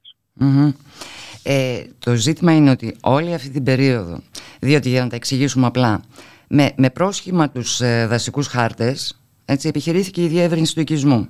Έτσι, αυτό δεν έγινε εκεί στο Πάμπικο. Έτσι, έτσι. Και μάλιστα ε, επιχειρήθηκε από την κυβέρνηση με τροπολογία σε ένα από τα τελευταία νομοσχέδια που είχαν κατατεθεί στη Βουλή ε, να γίνει η διαδικασία διόρθωσης των ορίων του οικισμού με υπουργική απόφαση. Που αυτό είναι αντίθετο προς την νομοθεσία, γιατί απαιτείται η έκδοση του Προεδρικού Διατάγματος. Προεδρικού Διατάγματος. Ωστόσο υπήρξε Όπως καταγραφή. Ναι, ναι, υπήρξε καταγραφή. Και δεν πέρα. Ναι. Καταγραφή και δεν πέρα. Ναι. Ε, η υπηρεσία δόμησης Ιωαννίνων, ε, η περιφέρεια Υπήρου, ε, ο Δήμος Ιωαννίνων έχουν κρατήσει, ε, το πω απλά, κάνουν την πάπια. Ναι, ή, ή κολλησιεργούν ή τέλος πάντων αργούν πάρα πολύ να απαντήσουν. Μας δίνουν ε, τα έγγραφα όταν τα ζητάμε μετά από πάρα πολύ καιρό και μετά από παρέμβαση εισαγγελικής αρχής. Δηλαδή, είναι μια διαδικασία στην οποία φαίνεται ότι δεν δείχνουν ενδιαφέρον ή, εν πάση περιπτώσει, δεν δείχνουν το ενδιαφέρον που θα έπρεπε να δείχνουν βάσει της στήριξη νομοθεσίας. Mm, Μάλιστα. Το... Αργούν πολύ είναι, είναι, είναι κάτι το οποίο βέβαια αυτή τη στιγμή έχει ως αποτέλεσμα οι εργασίες, οι οικοδομικές εργασίες να συνεχίζονται. Και να αναρωτιέται κανείς τι θα γίνει, θα βρεθούμε πρώτα τελεσμένων γεγονότων. Σε κάθε περίπτωση, ε, εμείς ελπίζουμε ότι το Συμβούλιο της Επικρατείας θα κρίνει όχι με βάση του πόσο έχουν προχωρήσει οι εργασίες, αλλά με το βάση, βάση του νόμου και το τι έπρεπε να γίνει. Αυτό, σε αυτό προσβλέπουμε και αυτό αναμένουμε. Και από εκεί και πέρα το τι θα γίνει μετά δεν μπορούμε να το ε, προκαταλάβουμε εμείς. Φαντάζομαι εάν, εάν αποφασιστεί, εάν τυχόν αποφασιστεί ότι το κτίσμα δεν είναι νόμιμο όπως οι προσφεύγοντες ισχυρίζονται, φαντάζομαι από εκεί και πέρα η, η, τα σενάρια είναι δύο ή κάποιο πρόστιμο διατήρησης ή η κατεδάφιση. Αλλά από εκεί και, ε, αυτό είναι κάτι που δεν μπορούμε mm. Μάλιστα. Mm, είναι κάτι που δεν μπορούμε να το ξέρουμε και σε κάποια περίπτωση δεν μπορούμε να το, να, να το προεξοφλήσουμε. Να δούμε. Δε, ε, να σας πω την αλήθεια, θεωρώ ότι τα πράγματα έτσι όπως έχουν, έτσι όπως έχουν φανεί τον τελευταίο καιρό με κορυφαία την περίπτωση της Μικόνου mm. ε, μας δείχνουν ακριβώς αυτό ότι υπάρχει ένα τεράστιο πρόβλημα ε, ελλειπούς έως και ε, καθόλου ελέγχου ε, της ε, δόμησης στην Ελλάδα. Είναι ένα ελλειπού, ε, έλλειψη ελέγχου ή απουσία ελέγχου δόμησης στην Ελλάδα και σε πολλές περιπτώσεις. Δηλαδή, αρμόδιες αρχές όπως είναι η αρχαιολογία, mm. όπως είναι το Συμβούλιο Μνημείων, όπως είναι η υπολογομία που είπατε, όπως είναι σε πολλές περιπτώσεις ο ΦΠΚ που είναι στην περίπτωση του Παπίγκου, ας πούμε, ή σε άλλες περιπτώσεις που είναι άλλοι αρμόδιοι τοπικοί φορείς, είτε είναι πλημμυρισμένοι από πολλά τέτοια από πολλούς τέτοιους φακέλους και από ε, περιστατικά ελέγξιμα και δεν μπορούν να, να κάνουν το έργο τους, ή, ε, λόγω, εννοείται λόγω αποψήλωσης των υπηρεσιών; Ε, θα μπορούσε να το πει κανείς αυτό. Σε, σε κάθε περίπτωση αυτό που έχει νόημα και σημασία δεν είναι το γιατί, είναι το αποτέλεσμα. Mm. Το, το ότι τελικώς δεν μπορούν να κάνουν τη δουλειά τους είναι πιο σημαντικό από το γιατί δεν κάνουν τη δουλειά τους. Mm-hmm. Ε, τουλάχιστον το, το ευχάριστο ε, γεγονός, το ελπιδοφόρο γεγονός είναι ότι στην διαδικτυακή εκστρατεία που κάνατε ε, συγκεντρώθηκαν πάρα πολλές υπογραφές. Δηλαδή, διαβάζω για πάνω από 4.000. Πάνω από 4.000. Αυτό, αυτό είναι ελπιδοφόρο. Και έχει σημασία να πούμε ε, ποιες περιβαλλοντικές οργανώσεις εκδώσατε την τελευταία ανακοίνωση. Είναι η Άνιμο Σύλλογος Προστασίας και Περίληψη Άγρια Ζωής, είναι η Ελληνική Εταιρεία Περιβάλλοντος και Πολιτισμού, είναι η Ελληνική Εταιρεία Προστασίας της Φύσης, ε, είστε εσείς η Ελληνική Ορνηθολογική, είναι το Επιμελητήριο Περιβάλλοντος και Βιωσιμότητας, Καλιστό Περιβαλλοντική Οργάνωση για την Άγρια Ζωή και ναι, η Ροή, Σύλλογος Πολιτών Υπέρ των Ρεμάτων, Σύλλογος Προστασίας Περιβάλλοντος Ιωαννίνων και το Μεσογειακό Ινστιτούτο για τη Φύση και τον Άνθρωπο. Εγώ αυτό που διαπιστώνω, και αυτό είναι το, το ελπιδοφόρο, είναι ότι υπάρχουν, υπάρχει ευαισθητοποίηση αυτή τη στιγμή των πολιτών, δηλαδή σε όλη την επικράτεια. Οι περιβαλλοντικές οργανώσεις, οι συλλογικότητες διαμαρτύρονται, αντιδρούν στην κατάσταση αυτή. Έτσι είναι. Βλέπετε 9 περιβαλλοντικές οργανώσεις. Και όπως είπατε πριν, πάνω από 4.200 υπογραφές ε, δείχνουν ακριβώς την αγωνία που υπάρχει και σε οργανώσεις, σε σωματεία όπως είμαστε εμείς, αλλά και στους ίδιους τους πολίτες. Βλέπουν ότι σε κραυγαλαία παραδείγματα, όπως αυτό του Παπίγκου, σε μια περιοχή που όπως είπατε έχει πολλαπλά καθεστώτα προστασίας, δεν βλέπουμε στην πράξη την προστασία του χώρου έτσι όπως αρμόζει σε μια περιοχή που βρίσκεται δίπλα στον εθνικό δρυμό. Mm. Δυστυχώς αυτό ε, μας κάνει να είμαστε σε πολλές περιπτώσεις επιφυλακτικοί για το τι θα ακολουθήσει στο μέλλον και ενδεχομένως και απεσιόδοξοι για το, το κύμα αυτό που το τσουνάμι ε, δόμησης που έρχεται και για την περιοχή του Παπέγκου εάν και εφόσον παραμείνουν τα κτίσματα αυτά εκεί ε, που σημαίνει ότι θα υπάρξει και άλλη ευρύτερη δόμηση στο χώρο εκείνο, αλλά και θα έλεγα και πέραν αυτού σε ολόκληρη την ελληνική ύπεθρο. Ε, βέβαια. Από περιέργεια, ε, ε, ε τι είναι αυτό τα 700 τετραγωνικά μέτρα, τι είναι, τι χτίζει; Κοιτάξτε, ε, εμείς δεν μπαίνουμε στη λεπτομέρεια του τι Όχι θα είναι. Όχι περιέργεια, δηλαδή τι χτίζει, 700 τετραγωνικά μέτρα, τι, τι, τι, με ελαθρό, τι; ε, εξ όσων έχουν, έχουν δημοσιευτεί στον τύπο από πληροφορίες και τα λοιπά, αυτό πέρα από το δικό του οίκημα θα είναι και ένα ξενοδοχείο. Α, μάλιστα. Ε, είναι δίπλα στον, είναι στην ουσία εφαπτώμενο του οικισμού Παπίκου. Όπως σας είπα, εκείνοι που προσέφηκαν, οργανώσεις που προσέφηκαν στο Συμβούλιο της Επικρατείας, ε, ισχυρίζονται ότι αυτό δεν έχει γίνει βάσει όλων των ε, νόμιμων διαδικασιών και των νόμιμων εγγράφων. Και από εκεί και πέρα, ε, αν αυτό γίνει ένα τέτοιο μεγάλο ξενοδοχείο, φαντάζεστε τι πρόκειται να ακολουθήσει. Έτσι, μιλάμε για μια περιοχή προστατευόμενου οικισμού. Ένας οικισμός που είναι παραδοσιακός οικισμός, μια περιοχή που είναι χαρακτηρισμένη τοπίο ιδιαίτερου φυσικού κάλους. Για όσους έχουν πάει στο Πάπικο, θα έχουν δει για τι όμορφο οικισμό μιλάμε. Και αυτό βέβαια μια τέτοια τεράστια ε, οικοδόμηση δίπλα εκεί 700 και πλέον ε, τετραγωνικών μέτρων, καταλαβαίνετε τι αποτέλεσμα θα έχει στην εικόνα αυτή. Είναι εκτός, σε, εκτός κλίμακας και βεβαίως και εκτός του χαρακτήρα της περιοχής να έχει τέτοιου είδους τεράστια κτίσματα. Και, τι, και βέβαια τι σήμα στέλνει, τι μήνυμα στέλνει. Εξεφόδου, κατάληψη, εξεφόδου κατάληψη. Εξεφόδου κατάληψη.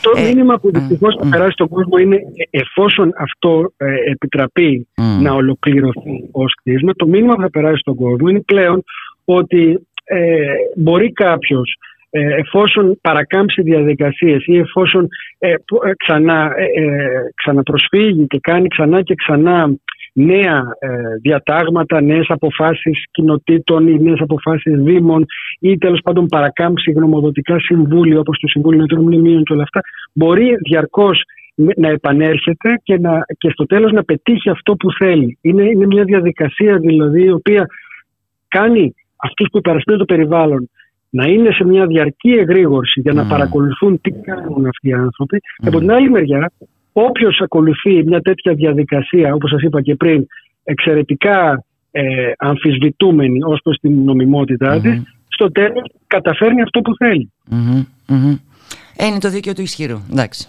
όλα με τα πράγματα με το όνομά τους.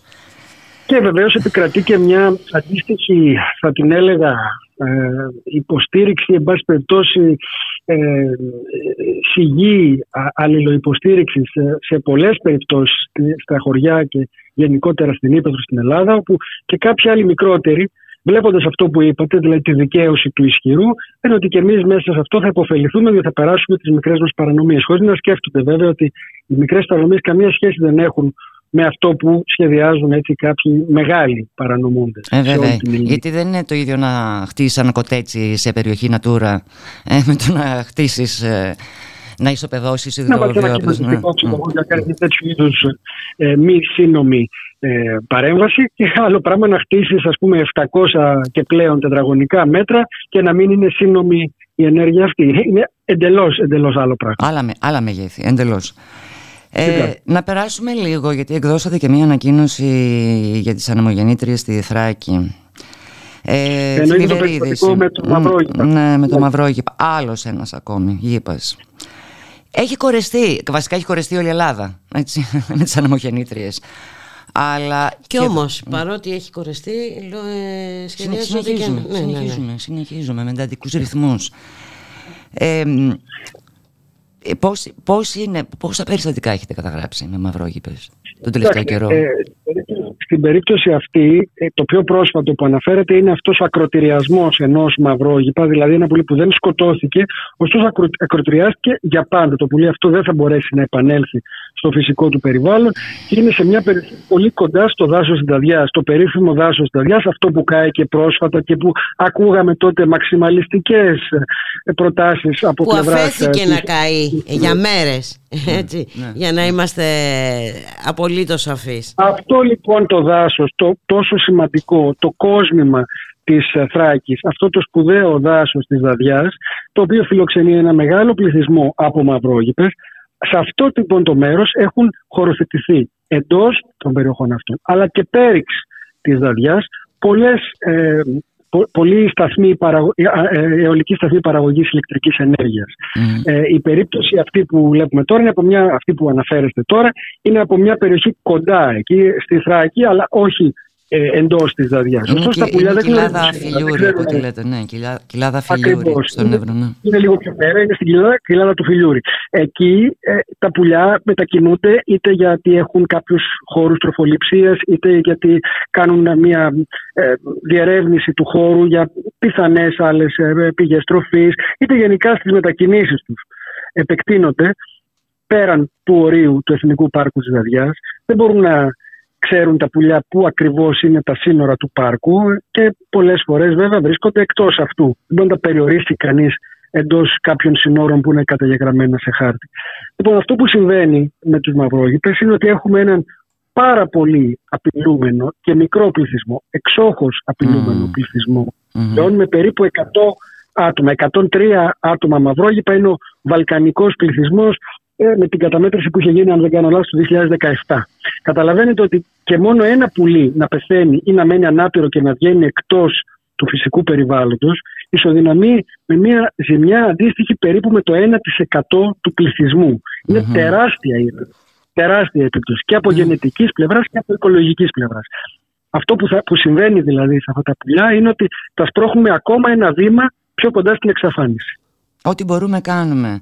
Με, Δυστυχώ είναι... κάνουμε mm. τα στραβά και όχι τα σωστά. Mm, ως, mm, πολιτεία, ως υπηρεσίες, ως κράτος και σε κάποιες περιπτώσεις και ως πολίτες. Στην περίπτωση των ανεμογεννητριών, πάντως, να ξεκαθαρίσω το εξής: Ότι εμείς, ως Ελληνική Ορνηθολογική Εταιρεία, δεν είμαστε κατά των ανανεώσιμων πηγών ενέργειας και ως εκ τούτου δεν είμαστε κατά των ανεμογεννητριών. Αυτό που λέμε και ξαναλέμε είναι ότι το κλειδί είναι η σωστή χωροθέτηση. Δεν μπορούμε να λέμε για ανανεώσιμες πηγές ενέργειας άνευ όρων πρέπει να εξαιρεθούν κάποιες περιοχές. Εμείς ζητούμε συγκεκριμένα την εξαίρεση των ευαίσθητων για τα πουλιά περιοχών. Είναι συγκεκριμένες περιοχές ευαισθησίας που έχουμε χαρτογραφήσει και έχουμε κατ' επανάληψη ζητήσει να προστατευτούν. Μέσα σε αυτές είναι και περιοχές του δικτύου Natura 2000 και βέβαια και περιοχές αντιδαδιά που αναφέρατε πριν. Ε, μα είναι, ε, είναι πολύ ενδιαφέρουσα η ανακοίνωση την οποία εκδώσατε, η οποία λέει το εξής. Ποιος θα το έλεγε, δηλαδή είναι κραυγή αγωνίας αυτό πραγματικά. Ποιος θα το έλεγε όμως στου επιστήμονες που πριν από περισσότερα από 30 χρόνια ξεκίνησαν το πρωτοπόρο και μακροβιότερο πρόγραμμα διατήρησης για απειλούμενο αρπακτικό στην Ελλάδα, το πρόγραμμα του Μαυρόγυπα στο δάσος της Δαδιά, ότι εν έτη 2023 η πράσινη εντός εισαγωγικών ανάπτυξη θα αποτελούσε τόσο σοβαρή απειλή για το συγκεκριμένο είδος. Και τα εισαγωγικά, συνεχίζει η ανακοίνωση, στο πράσινη δεν είναι λάθος. Αυτό που έχει συμβεί και συνεχίζει να συμβαίνει με την ανάπτυξη των άνεμων γεννητριών στη Θράκη δεν είναι μια πράσινη δραστηριότητα. Η ισορρευτική ζημιά που προκαλείται στη βιοπικιλότητα και συγκεκριμένα στα σπάνια αρπακτικά της περιοχής υπερβαίνει κατά πολύ το όποιο περιβαλλοντικό όφελος σε ενέργεια από άπεν. Το γεγονός αυτό από μόνο του θα έπρεπε να επαρκεί για να σταματήσει άμεσα οποιαδήποτε διαδικασία διοδότησης νέων άνεμογεννητριών εντός και πλησίων των προστατευόμενων περιοχών για τα πουλιά στη Θράκη. Ήθελα να σας ρωτήσω για το πρόγραμμα αυτό που έχετε με τους ε, δορυφορικούς πομπούς τους γήπες, που παρακολουθείτε την πορεία τους. Μπορείτε να μας πείτε δύο λόγια; Ναι, να σας πω. Συγκεκριμένα δε, με αφορμή το ερώτημά σας να πω ότι στην περίπτωση αυτού του Μαυρόγυπα που βρέθηκε ακροτηριασμένο στην περιοχή του Φιλιουρί, ε, ο λόγος ε, που μπορέσαμε να πληροφορηθούμε αυτήν την τεράστια ζημία για τη φύση ήταν ακριβώς επειδή είχαν τοποθετηθεί πομπή σε, σε μαυρόγυπες και έτσι μπορέσαμε να βρούμε το, το άτομο αυτό, τον μαυρόγυπα αυτό. Ε, σε όλα τα υπόλοιπα άτομα του είδους αυτούς, σε όλους τους άλλους μαυρόγυπες που δεν έχουν τοποθετηθεί πομπή, δεν μπορούμε να ξέρουμε ε, τι συμβαίνει με αυτούς και εικάζουμε ότι σε πολλές περιπτώσεις έχουμε μια αυξημένη χρησιμότητα η οποία δεν είναι καταγεγραμμένη. Mm. Τώρα, ως προς το ερώτημά σας, εμείς αυτό που κάνουμε σε διάφορα προγράμματα που έχουμε είναι τοποθετούμε μεταξύ των άλλων και πομπούς δορυφορικής παρακολούθησης κάποιων ειδών πουλιών. Το έχουμε κάνει αυτό και στο πρόγραμμα της Νανόχινας, το έχουμε κάνει και στην περίπτωση του Μαυρόγυπα, το έχουμε κάνει και σε άλλα είδη. Είναι ένα καινούριο έτσι, είναι μια τεχνολογική καινοτομία, αν και χρησιμοποιείται πλέον πολλές δεκαετίες. Οπότε αυτό που μπορούμε να πούμε είναι ότι πλέον η καινοτομία συνιστάται στην χρήση μικρότερων και ε, ανεπαίσθητων πομπών που ούτε καλά-καλά φαίνονται από μακριά και έχουν ένα ελάχιστο βάρος που τοποθετούνται πάνω στα πουλιά και μας δίνουν πλέον πάρα, πάρα πολλές πληροφορίες. Όχι μόνο την τοποθεσία των πουλιών αυτών, αλλά και το πόση ώρα μένουν εκεί. Ενδεχομένως έτσι μπορούμε να καταλάβουμε εάν τρώνε ή όχι, το υψόμετρο στο οποίο πετούν κτλ. Έχουμε μια σειρά δηλαδή από πολύτιμες πληροφορίες mm. που μας βοηθούν στο να καταλάβουμε καλύτερα τη συμπεριφορά των πουλιών αυτών, την οικολογία των πουλιών αυτών, καθώς επίσης και τις απαιτήσεις τους και τις κινδύνους που αντιμετωπίζουν, τις απειλές, mm. όπως σε αυτή την περίπτωση το πρόβλημα των πουλιών που προσκρούουν στις ανεμογεννήτριες και σκοτώνονται ή ακροτηριάζονται. Ναι, ναι, πολύ ενδιαφέρον. Ε, κύριε Γκέντελιχ, σας ευχαριστούμε πάρα πολύ για την παρουσία σας. Θα τα ξαναπούμε σύντομα βέβαια γιατί αναμένουμε και την απόφαση του Συμβουλίου της Επικρατείας και ελπίζω να μας εκπλήξει την εκδίκαση. την εκδίκαση ναι, να μας εκπλήξει θετικά. Σας ευχαριστούμε πάρα πολύ. Ευελπιστούμε. Να είστε καλά. Και εγώ ευχαριστώ. Καλό μεσημέρι, καλό απόγευμα. Γεια σας. Γεια χαρά.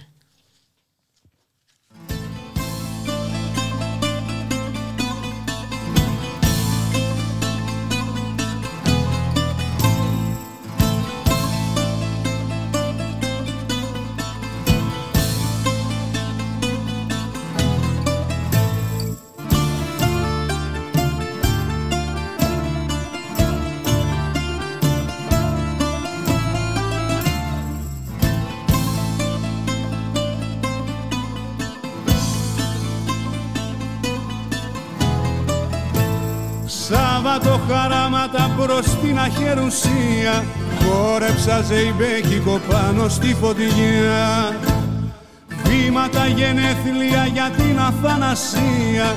Κι όλες οι αγάπες μου μια ξενιτιά Πήρα από τα μάτια σου λίγο μαύρο χρώμα Και βάψα τα ρούχα μου μα να μην με δεις.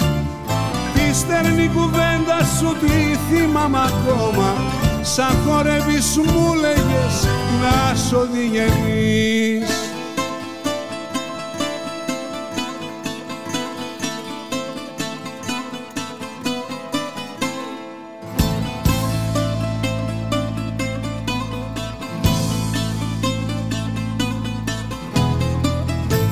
Βλέμματα χαράξανε στις μαύρες τις οθόνες οι τυφλοί προφήτες προδίδουν τους χρησμούς.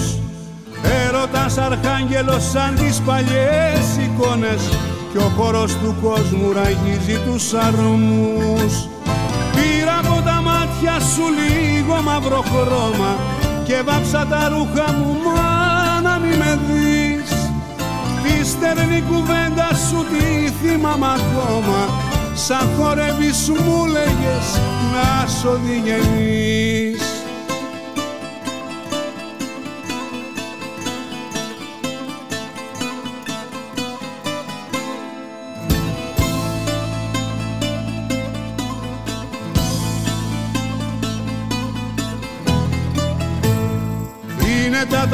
τραγούδια μας η φέστια που καίνε Σώματα και αγάλματα βγάζουν φτερά. Τα αρχαία πάθη μας και τα φιλιά σου φταίνε Κοίτα αναστήθηκα για δεύτερη φορά. Πήρα από τα μάτια σου λίγο μαύρο χρώμα Και βάψα τα ρούχα μου μα να μη με δεις. Τη στερνή κουβέντα σου τη θυμάμαι ακόμα Σαν χορεύεις μου λέγες να σ' οδηγενείς Ραδιομέρα.gr 3 και 27 πρώτα λεπτά. Στον ήχο Γιώργος Νομικός Στα μικρόφωνα Ντίνα Ιωακημίδου, Μπουλίκα Μιχαλοπούλου. Με το περιβάλλον θα ασχοληθούμε σήμερα και με τη λεγόμενη πράσινη ε, ανάπτυξη Ντίνα. Ε, μία ειδισούλα μας δείχνει ακριβώς πώς φαντάζονται ε, την πράσινη ανάπτυξη οι μεγάλες εταιρείες. Οι μέτοχοι της ExxonMobil και της Chevron απέρριψαν τις αναφορές που ζητούσαν αυστηρότερους στόχους μείωσης των εκπομπών. Στις αιτήσεις γενικές συνελεύσεις τους μόνο περίπου το 10% των επενδυτών σε οποιονδήποτε από τους πετρελαϊκούς γίγαντες ψήφισαν υπέρ της ευθυγράμμισης των στόχων εκπομπών με τη Συμφωνία του Παρισιού του 2015.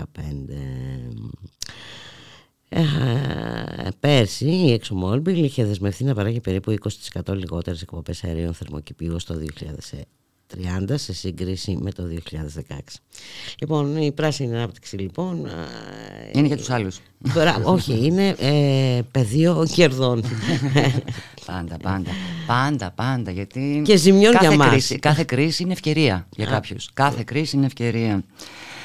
Τώρα έχουμε το ζήτημα των ηχθειοκαλλιεργειών, υδατοκαλλιεργειών. Σύλλογοι και φορείς της Εύβοιας εκφράζουν την αντίθεσή τους στην κατάληψη 22.000 θαλάσσιων στρεμάτων. Σχεδόν σε ολόκληρο τον ευωικό κόλπο. Ε, από το Μαρμάρι μέχρι τους Ωραίους σε 15 ζώνες ανάπτυξης θα αναπτυχθούν οι ηθιοκαλλιέργειες. Δηλαδή είναι εκπληκτικό και μάλιστα είναι και περιοχή Natura. Ε, εγώ πριν περάσουμε στον επόμενο συνομιλητή μας ε, θέλω να αναφερθώ σε μία διαπίστωση που έχει γίνει από το Ινστιτούτο Θαλάσσιας Προστασίας Αρχιπέλαγος ε, που είχε ασχοληθεί με το ξηρόμερο, με τις υδατοκαλλιέργειες στο ξηρόμερο και τη μάχη που γίνεται δι από τους, ε, εκεί από τους κατοίκους. Αυτό το αποτυχημένο μοντέλο που εφαρμόζεται επί δεκαετίες έχει τελικά καταστρέψει τη βιωσιμότητα της ελληνικής ηχθειοκαλλιέργειας, αναφέρει το αρχιπέλαγος. Οι μεγάλες εταιρείες του κλάδου πορεύονται από χρεοκοπία σε χρεοκοπία επιβιώνοντας αρχικά με επιδοτήσεις, έπειτα με το χρηματιστήριο, σε συνέχεια υποτραπεζική επιτήρηση και διαγραφή χρεών και πιο πρόσφατα με το οικονομικό παιχνίδι μεταφοράς της ιδιοκτησίας από το ένα ξενοφάν στο άλλο. Ω αποτέλεσμα, στην πλειονότητα του κλάδου η προστασία του περιβάλλοντος τίθεται ως τελευταία προτεραιότητα, ενώ είναι αυτονόητο ότι η ποιότητα του περιβάλλοντος καθορίζει και την ποιότητα των εκτρεφόμενων ψαριών. Στο ξηρόμερο μάλιστα έχουν δεσμευτεί 41.000 στρέμματα θαλάσσιας έκτασης. Στην περιοχή, σε μελέτη που έκανε το Αρχιπέλαγος, ε, διαπίστωσε ότι όλη η περιοχή γύρω από τις μονάδες ηχθειοκαλλιέργειας μοιάζει με νεκρό τοπίο με καταστραμμένα θαλάσσια οικοσυστήματα που οφείλονται στην επιδεκαετίες παραμονή των μονάδων στα ίδια σημεία. Στην τηλεφωνική μας γραμμή έχουμε τον κύριο Αποστόλη Έλληνα. Ε, είναι εκπρόσωπος από, τον, από τη συντονιστική ομάδα συλλόγων και φορέων για την προστασία των, του ευωικού. Καλό σας απόγευμα. Καλησπέρα σας και ελπίζω τα πράγματα πάνε καλύτερα. και εγώ και εμείς.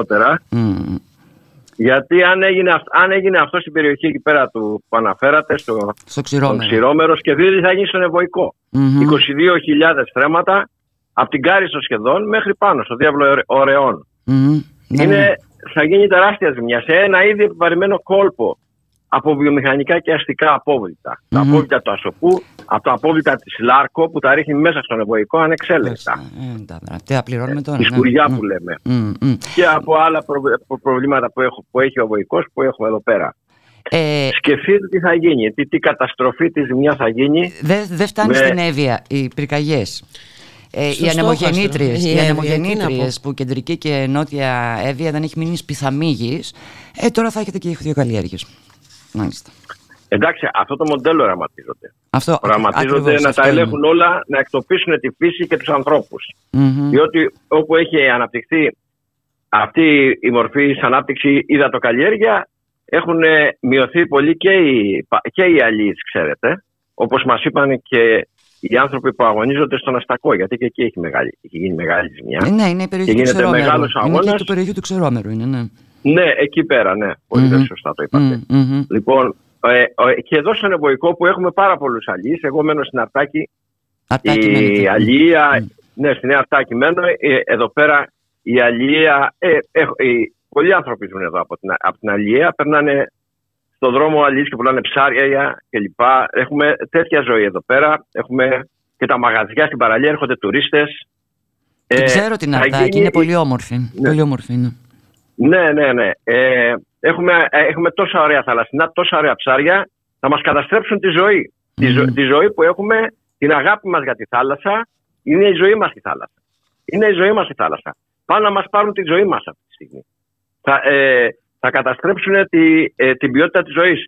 Πάνε και στείλουν, αυτές θα αντιστήσουν τις υδατοκαλλιέργειες χωρίς να έχει γίνει χαρτογράφηση για τα λιβάδια της Ποσειδονίας. Ξέρετε, τα λιβάδια της Ποσειδονίας είναι κάτι σαν τους ε, υγροβιότοπους, σαν τα δάση είναι. Τώρα μου, δίνετε, τώρα μου δίνετε την ευκαιρία ε, να διαβάσω κάτι για τα λιβάδια της Ποσειδονίας το οποίο είναι είδος αυστηρά προστατευόμενο και κρίσιμο για την υγεία του θαλάσσιου οικοσυστήματος. Πάντα το αρχιπέλαγος, προσφεύγουμε πάντα στο αρχιπέλαγος, μας λέει ότι αποτελούν ένα πραγματικά ξεχωριστό φυτό της θάλασσας. Δεν είναι φύκος, είναι ένα ανώτερο φυτό αντίστοιχο με αυτά της στεριάς, από που και προέρχεται άλλωστε. Ανθοφορεί και καρποφορεί, σχηματίζει βαθύ ρίζωμα και σε αυτό βασίζεται η παραγωγικότητα, αλλά και η καθαρότητα των θαλασσών μας. Πρέπει να θυμίσουμε για άλλη μια φορά ότι τα λιβάδια Ποσειδονίας είναι ένας πολύτιμος συμμαχός μας που μπορεί να περιορίσει ή και να αναστρέψει τις επιπτώσεις της κλιματικής αλλαγής. Μπορούν να απορροφήσουν έως και 35 φορές περισσότερο άνθρακα σε σύγκριση με τα τροπικά δάση. Καταπληκτικό, ε! Η έκτασή του, στη... Ναι, η ναι, έκτασή του ναι, στη Μεσόγειο έχει ήδη μειωθεί κατά 34% κυρίως λόγω των ανθρωπογενών δραστηριοτήτων βέβαια. Μάλιστα. Και, και, και, αυτά αντί να τα προστατεύσουμε ως κόρηνο οφθαλμού, ως κόρηνο οφθαλμού ε, πάμε, να, πάμε να τα καταστρέψουμε συνέχεια.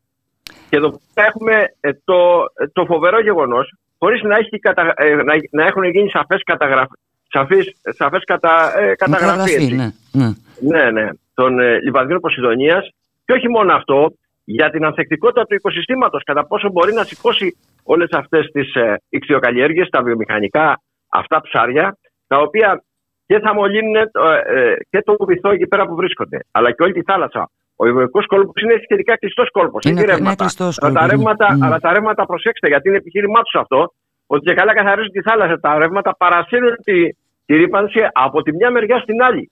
Εδώ mm. στην Αρτάκη, επειδή είμαστε απέναντι από την, από τη, από τη γέφυρα της Χαλκίδας, ε, από τα ρεύματα του Ευρύπου που λέμε, λοιπόν, ε, έρχεται, είναι μερικές μέρες που δεν μπορούμε να κάνουμε μπάνια εδώ, γιατί έρχεται όλη η ρήπανση από κάτω από το νότιο Βοϊκό, έρχεται προς τα εδώ, προς τα μας, επειδή είναι κόλπο σε αρτακη Λοιπόν, σκεφτείτε τώρα, τα ρεύματα δεν, καθα, δεν καθαρίζουν, μεταφέρουν τη ρήπανση. Καταλαβατε Η ρήπανση αυτή ε, δεν είναι βιοαποκοδομήσιμη. Δεν έχει γίνει ε, μια ολοκληρωμένη μελέτη που να το αποδεικνύει αυτό. Και μάλιστα μέσα, ε, έχουν καταθέσει αυτή τη μελέτη στο Συμβούλιο της Επικρατείας. Και μέσα σε αυτή τη μελέτη, κοιτάξτε, είναι ε, εν χωρό αυτοί οι οποίοι θα πραγματοποιήσουν για τις επενδύσεις. Και είναι και η αντιπεριφέρεια. Και είναι και η Ένωση Γεωργικών Εταιρισμών. Και είναι και η αναπτυξιακή μια εταιρεία της αντιπεριφέρειας. Και είναι και το επιμελητήριο. Και είναι και η, η, η παραγωγή ηχθειοτροφίων και είναι και εταιρείες ηχθειοτροφίων. Σε κάποιες εταιρείες από αυτές έχουν χωθεί μέσα, δεν ξέρω, ακόμα και η, η Morgan Stanley. Να, Καταλάβατε, παίζονται mm. ισχυρά λόμπι από πίσω. Ισχυρά πάντα, πάντα, πάντα, πάντα, πάντα. Είναι, ε, είναι, είναι αυτή η απεικιοποίηση της ζωής μας με όλους τους τρόπους. Εμπορευματοποίηση των πάντων. Αφήστε τη θάλασσα ήσυχη. Δεν μα μας αφήνουν να γίνεται επίθεση. Και από στεριά και από θάλασσα γίνεται επίθεση. Συνολική επίθεση. Αυτός ε, είναι ο μυτσοτακισμό που λέμε, αυτός είναι. Ε, αυτός είναι ο μυτσοτακισμό. Αλλά και τα άλλα κόμματα τι λένε, δεν ξέρω. Πρέπει να πάρουν θέση. Ε, αυτός είναι η επέλαση. Εμείς τον ζούμε, τον ζούμε, εδώ, ε, τον ζούμε το μυτσοτακισμό συνέχεια. Δηλαδή πάνε και στείλουν τα αιωλικά πάνω στα βουνά. Πάνε και στείλουν φωτοβολταϊκά πάνω σε γόνιμα εδάφη. Μέσα στους υγροβιότοπους. Εδώ στο Κολοβρέχτη που είμαι και μέλος της ομάδας έχουν στήσει ένα στρό πάρκα κολλητά στην αλφαζόνη. Αυτή είναι η επέλαση, ο έλεγχος της ζωής μας. Δηλαδή να τρώμε, να τρώμε τώρα το βιομηχανικό το ψάρι, που ξέρετε ε, ρίχνουν ένα σωρό αντι, αντιοξυδοτικά, αντιβιωτικά κλπ. Mm-hmm. Ναι, βέβαια. Αυτό μεταφέρεται, ξέρετε, το αντιβιωτικό μεταφέρεται στην τροφική αλυσίδα. Ε, βέβαια μεταφέρεται. Δηλαδή, βέβαια, και μετά παίρνουμε, αρρωσταίνουμε, παίρνουμε αντιβίωση και δεν μας πιάνει. Mm. Διότι το έχει πάει το ψάρι, ή το κοτόπουλο, ή το, ή το χοιρινό. Αντίστοιχα, ένα, ένα άλλο σοβαρό που γίνεται είναι ότι ε, ε, αυτά τα ψάρια από τους κλωβού πολλές φορές τους φεύγουν και διασταυρώνονται με τα άγρια ψάρια και, ε, και διαμορφώνονται καινούργια είδη τα οποία Α, μπορεί να χαλάσουν βρυ, υβριδισμός, υβριδισμός γίνεται. Mm. Υβριδισμός, mm. πολύ σωστά. Mm. Πολύ σωστά. Ναι, mm. δηλαδή είναι ένας άλλος επικίνδυνος παράγοντας για τη ζωή όχι μόνο στον Ευωικό αλλά και στο, και στο Αιγαίο. Ε, γιατί ξέρετε, τα ψάρια έχουν την κακή συνήθεια να κυκλοφορούν στις θάλασσες. Δεν γνωρίζουν σύνορα. Ναι, ναι, ναι, ναι. Να ρωτήσω κάτι. Ε, αλλή μόνο είχε... δεν κυκλοφορούσαν τα ψάρια. αλλή μόνο γιατί. δεν ξέρουμε τώρα. Μπορεί. μπορεί. ε, είχε, είχε, εν μέρη, είχε εν μέρη απορριφθεί το προεδρικό διάταγμα γιατί είχε γίνει ξανά απόπειρα. Το 2011 νομίζω είχε απορριφθεί, είχε γυρίσει πίσω και τώρα το ξαναστέλνουν. Γιατί το τώρα είμαστε πιο ισχυροί και τώρα είμαστε πιο βέβαιοι και πιο σίγουροι. Ναι, ναι. και το ξαναστέλνουν mm-hmm. για, να, ε, για να εγκριθεί από το Συμβούλιο της Επικρατείας να το περάσουν, ε, να υπογραφεί σαν προοδικό διάταγμα και να περάσει. Πρέπει να το σταματήσουμε. Πρέπει να μπει και το μέρα μέσα. Ε, το, το, το, μέρα, το μέρα 25 έχει σταθεί αρρωγός και στο ξηρόμερο mm. και για τις υδατοκαλλιέργειες και μάλιστα ναι. το έχει αναγνωρίσει και ο ίδιος ο Δήμαρχος ε, Ξηρόμερου προεκλογικά εξέδωσε ανακοίνωση, mm. σας το λέω επειδή συμβαίνει να το γνωρίζω ε, κατηγόρησε τα τρία πρωτεύοντα κόμματα Νέα Δημοκρατία, ΣΥΡΙΖΑ και Πασόκ Κινάλ για την αδιάφορη στάση τους ότι δεν έλαβαν θέση και ευχαρίστησε αντίθετα το ΜΕΡΑ25 και το ΚΚΕ, να το πούμε και αυτό, για τη συμπαράσταση Ναι, στον ναι, αγώνα ναι. τους. Ε, Η Ναι. στάση, η περιφέρεια, επομένως το ΜΕΡΑ25 έχει λάβει σαφέστατη θέση. Ε, και εξάλλου ο Κρήτονος Αρσένης είναι ε, Ναι, το- περιβαλλοντα- ξέρετε, πε- πε- πε- ξέρετε περιβαλλοντικός καταλάβει. πρίγκιπας. Ναι. ναι, κατα... ναι, εντάξει.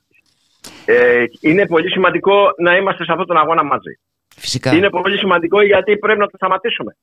Δεν, ε, δεν ε, θα χάσουμε, τα, θα χάσουμε τη, την αληθική, την καθαρή τροφή. Θα χάσουμε τα ψάρια του Ε, είναι, Αιγαίου. είναι θα αυτό, χάσουμε τα είναι ψάρια του αυτό, Αιγαίου. είναι αυτό και σημαντικό θέλω να το ακούσουν οι ακροατές μας που αναφέρεται στην ανακοίνωση τη δική σας ανακοίνωση εννοώ ότι στις Ναι. επιχειρήσεις αυτές εμπλέκονται απρόσωπα λόμπις, ισχυρά φαντς, διάφοροι χρηματιστηριακοί κολοσσοί που πιέζουν την κυβέρνηση, το πιέζουν εντός εισαγωγικών. Πολύ πίεση Και, χρειάζεται. ναι, ναι, ναι, πολύ πίεση, ναι. Και εκτοπίζουν την τοπική κοινωνία, ενώ παράλληλα προκειμένου να επικρατήσουν στην περιοχή, συχνά ρίχνουν τις τιμές στην αγορά ψαριών, εις βάρος των μικρών ηχθειοπαραγωγών, προκειμένου να τους πλήξουν οικονομικά. Και Ναι, θα ε, συμφωνήσουμε μαζί ναι. σας, ναι. Η τοπική αυτοδιοίκηση, η περιφέρεια Στερεάς Ελλάδας ε, και οι, οι δήμαρχοι, τι στάση τηρούν; Γιατί, γιατί η περιφέρεια σας είπα είναι μέσα στο τέτοιο. Στο, προ- Ναι, στο- ναι, μας το είπατε, αλλά να το Ε, ξαναπείτε, να το εμείς- καταλάβουμε. ναι. η- Δεν Ναι, πεθάσουμε. ναι, ναι, βέβαια. Τώρα εμείς θα πιέσουμε τους Δήμους. Κάποια κίνηση έχει κάνει, νομίζω, ο Δήμος Χαρίστο και ο Δήμος Κίμησε Αλιβερίου σχετικά με το θαλάσσιο χωροταξικό. Δεν υπάρχει θαλάσσιο χωροταξικό. Δεν υπάρχει είναι οδηγία της θαλάσσιο. ΟΚ. Βέβαια, βέβαια, είναι Ε, παραβίαση βέβαια. της Πού οδηγίας. πάμε, ναι. Δηλαδή, χωρί χωρίς χωροταξικό, όπως είναι και στα, και στα βουνά. Τα αιωλικά δεν, είναι- δεν έχουν φτιάξει χωροταξικό, το, τα ξέρετε αυτά τα πράγματα. Μ, Για τα Και υλικά πάμε μιλάγαμε χω- πριν. χωρίς Ναι. χω- Ναι, πάμε, χω- δηλαδή αβέρτα κουβέρτα, ε, πάμε χήμα. Εντάξει, τους ανοίγουμε το δρόμο καθαρά για να κάνουν ό,τι γουστάρουν. Εκεί που θα στήσουν τα ακτιοτροφία, ε, δεν, μπορεί να, δεν θα μπορεί να έχει πρόσβαση κανένας αν δεν δώσ- δώσουν άδεια αυτοί. Επίσης και στην ακτή, δεσμεύεται και μέρος της ακτής. Βεβαίως. Παίρνουν προτεραιότητα για, για συμπόλεμε εκτάσει δημοσίου. Γίνονται πολλά πράγματα. Γίνονται πολλά πράγματα. Καταλάβατε. Από την Αμάριθο και κάτω μέχρι την Κάριστο είναι όλο γεμάτο. Θα γεμίσει όλο εκτροφία, χιλιάδες στρέμματα. Μέχρι την Αμάριθο, Ερέτρια Μάρη είναι, είναι τουριστική περιοχή. Δηλαδή τι θα γίνουν αυτοί οι άνθρωποι; Γιατί οι άλλοι στο Μαρμάρι και στα Στήρα εκεί πέρα δεν έχουν τουρισμό. Τι θα κάνουν όλοι αυτοί; Εδώ πάνω με, τα- από το καντήλι. Μα και τι θα στη κάνουν Βόρεια να Κεφάλου έρθουν οι που έχει- τουρίστες σε, σε τελική ανάλυση γιατί υποτίθεται ότι ο Τα τουρισμός απαξιώνεις. είναι η βαριά βιομηχανία και κάνεις ε, ό,τι μπορείς για να το χάσεις και αυτό το υποτιθέμενο πλεονέκτημα. Συγκριτικό πλεονέκτημα, ναι. ναι, ναι. Δεν χρειαζόμαστε, δεν χρειαζόμαστε καμιά βιομηχανία. Έχουμε θάλασσες, έχουμε ακριβώς. ψάρια, έχουμε παραδοσιακά Ακριβώς. προϊόντα, έχουμε φιλόξενους ανθρώπους, έχουμε, Φυσικά. έχουμε ιστορία πολιτισμική. Έχουμε ένα, ένα σώρο. Ένα σώρο. πράγματα. Εντάξει. Να σας Πάμε ρωτήσω να- κάτι. Η τοπική Ναι. κοινωνία πώς, πώς το εισπράττει όλο αυτό; Κοιτάξτε, να δείτε, εμείς τώρα το ανοίγουμε γιατί ε, δεν το, πε- τώρα το, το καταλάβαμε κιόλας εδώ στην κεντρική. Εγώ είμαι τώρα εδώ πέρα ε, στην Αρτάκη και εμείς στην κεντρική Εύβοια. Ε, τώρα το, το ανοίγουμε στην κοινωνία γιατί ε, χρειάζεται οι άνθρωποι να καταλάβουν τι είναι το ηχθειοτροφείο, τι είναι τα ψάρια ηχθειοτροφείου. Τι, τι, τι προβλήματα δημιουργούν και στη φύση και στον άνθρωπο. Και στη ζωή μας και στη θάλασσα. Καταλάβατε; Οπότε ε, τώρα έχουμε, ε, έχουμε ξεκινήσει τον αγώνα. Στις 16 του μήνα θα κάνουμε ε, εκδήλωση στο Μέγαρο της Αντιπεριφέρειας και έχουμε καλέσει και νομικούς και ανθρώπους στο αγώνα και άλλους οι οποίοι γνωρίζουν τα πράγματα καλύτερα από εμάς. Αυτή είναι, Και αυτή αυτή τη είναι στιγμή σοφή το ανοίγουμε κίνηση. για να- Αυτή είναι σοφή κίνηση. Να καλέσετε και νομικούς. Ε, Μμ. Ε, βεβαια Μμμ. Ε, και λοιπόν, αυτή τη στιγμή ε, αυτό που μας ενδιαφέρει είναι να καταλάβει, να πάρει το, ε, το μήνυμα η κοινωνία, ο, αφορά όλη την Εύβοια και από την άλλη μεριά, έτσι, Φθιώτιδα, Βιωτία και Αττική, Ναι. και να πάρει το μήνυμα, να πάρουν το μήνυμα οι πολίτες. Ποιος είναι ο κίνδυνος, υπάρχει κίνδυνος αυτή τη στιγμή. Κινδυνεύει, κινδυνεύει, κινδυνεύει ο εγωικός, κινδυνεύει η ζωή μας. Ιδιωτικοποιείται, Θα πάμε πατατράκ. ιδιωτικοποιείται ένα κοινό αγαθό, οι ακτές, οι παραλίες, ε, δεν θα επιτρέπονται άλλες χρήσεις. Ε, η, η ευρύτερη, όπως είπατε και εσείς νωρίτερα, παράκτια ζώνη θα δεσμευτεί πολεοδομικά, ε, θα- αποκλείοντας ουσιαστικά τον τουρισμό, την αναψυχή, την παραδοσιακή αλία. Ε, δηλαδή, εγώ στην Εύβοια θα έρθω για να φάω ψάρι από τον ψαρά. Όχι να φάω ψάρι ηχθειοκαλλιέργειας. Έλεος δηλαδή. Καλά, εδώ πέρα έχει Ναι. Μάλλον χάθηκε η γραμμή. Χάθηκε η γραμμή, θα προσπαθήσουμε εδώ ο Γιώργος με τη βοήθεια του Γιώργου Νομικού να αποκαταστήσουμε την ε, επικοινωνία. Εγώ στο ενδιάμεσο να πω ε, στην συντονιστική ομάδα συλλόγων και φορέων για την προστασία του ευωικού ποιοι συμμετέχουν, από ποιους συγκροτείται. Ε, είναι από την ομάδα πολιτών για τη διάσωση του υγροβιότοπου του Κολοβρέχτη. Το Σύλλογο Σιδερίτη, ο κύριος Έλληνας που μας μίλαγε είναι από το Σύλλογο Σιδερίτη. Τον έχουμε και πάλι. Τον πάντως. έχουμε και πάλι, μας Μαζί ακούτε μας. κύριε Έλληνα; Ναι. Μμ, ε, Εδώ είμαι και πάλι. Ωραία. Αναφέρω ποιοι συγκροτείτε την ομάδα. Ε, από τε- είναι ο Σύλλογος Προστασίας του Περιβάλλοντος της Νότιας Καριστίας, είναι ο Περιβαλλοντικός Σύλλογος Αλιβερίου και ο Περιβαλλοντικός Πολιτισμικός Σύλλογος Ελιμνίων Μάκιστος. Ε, θέλεις να ρωτήσεις κάτι άλλο Μπούλικα, εγώ θέλω να τους ευχηθώ καλή δύναμη. Θα είμαστε αρρωγοί και εμείς στον αγώνα τους. Προφανώς. Και... Το ραντεβού λοιπόν το... Είναι στις 16 Ιουνίου. 16 του μηνός, ε. 16 του μήνας στο μέγαρος της Αντιπεριφέρειας. Το οποίο βρίσκεται πού αυτό; Ορίστε. Το μέγαρο της αντιπεριφέρειας που βρίσκεται; Είναι, ε, είναι στην είσοδο της Χαλκίδας όπως πας από Μμμ. την. ε, από τη, στην είσοδο της Χαλκίδας, όχι Κατάλαβα. από τη μεριά της Γεφυρά, από την άλλη μεριά που είναι προ που πας προς Βόρεια Εύβοια. Α, μάλιστα, μάλιστα. Το μέγαρο τη Αντιπεριφέρεια. Είναι, Μάλιστα. κοντά στο δημο... είναι ε, πολύ κοντά στο δημοτικό στάδιο Χαλκίδα. Ωραία, θα, Λεωφόρος Χαϊνά, θα ενημερωθούμε Λεωφόρος για την Χαϊνά. εκδήλωση και για τις λεπτομέρειες της εκδήλωσης. Και θα- βέβαια θα τα ξαναπούμε. Εννοείται, τα μικρόφωνα μας θα είναι στο- ανοιχτά. Μια, μια τελευταία το- ερώτηση. Έχει όταν καθόλου είμαστε τουρισμό κοντά. η Αρτάκη, Χαλκίδα αυτή την εποχή; Ορίστε. Έχει καθόλου τουρισμό η Αρτάκη Έχει, αυτή την ε, εποχή; πώς δεν έχουμε. Και Έχει, εδώ ε; έχουμε τουρισμό. Μμμ. Ε, Διότι εδώ έχουμε και τα ιδιαίτερα αυτά τα αστρακοειδή τα λοιπά. Πανόστιμα είναι, τα έχω δοκιμάσει, ξέρω. Ναι, Μμ. ναι, στρόμπια, Κάτσε πετρακοειδή, γιατί καλό. είναι περασμένη ώρα.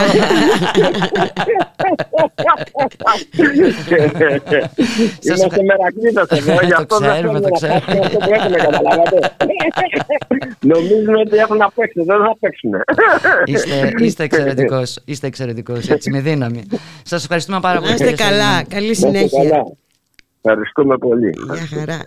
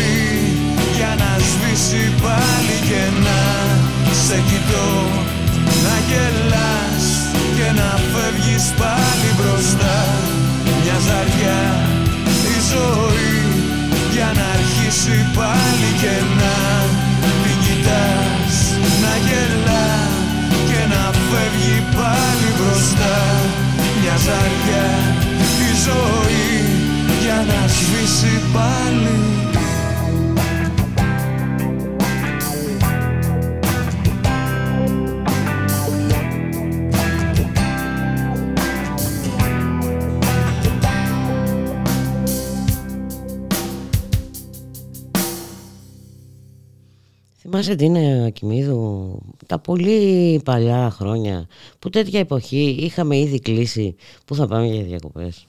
Ε, κάτι πολύ άχνα θυμάμαι, δεν, δεν, το έχω πολύ πρόσφατο. Λοιπόν, είδες ε, τα πράγματα έχουν αγριέψει. Ε, το βεβαιώνουν βέβαια και όλες οι έρευνες, όχι μόνο τώρα φυσικά, όλα τα προηγούμενα χρόνια από τότε που άρχισε αυτή η τρομακτική περιπέτεια ε, των μνημονίων. Λοιπόν, ακόμη μια έρευνα επιβεβαιώνει τις μεγάλες δυσκολίες που αντιμετωπίζουν τα νοικοκυριά. Το 54% αγοράζει λιγότερα τρόφιμα. Το 75% έχει ακυρώσει δαπάνες, εξόδους, διακοπές και ταξίδια.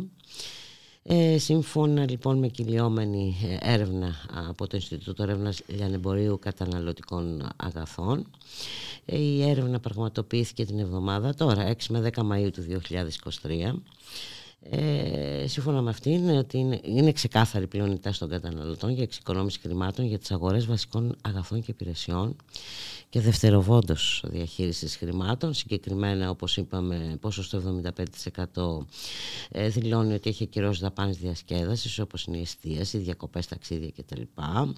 Το 49% δηλώνει ότι έχει αναβάλει εργασία συντήρησης και επισκευής στο σπίτι ή στο αυτοκίνητο. 54% ε, δηλώνει ότι έχει μειώσει συνολικά τις αγορές σε είδη τροφίμων και είδη παντοπολίου.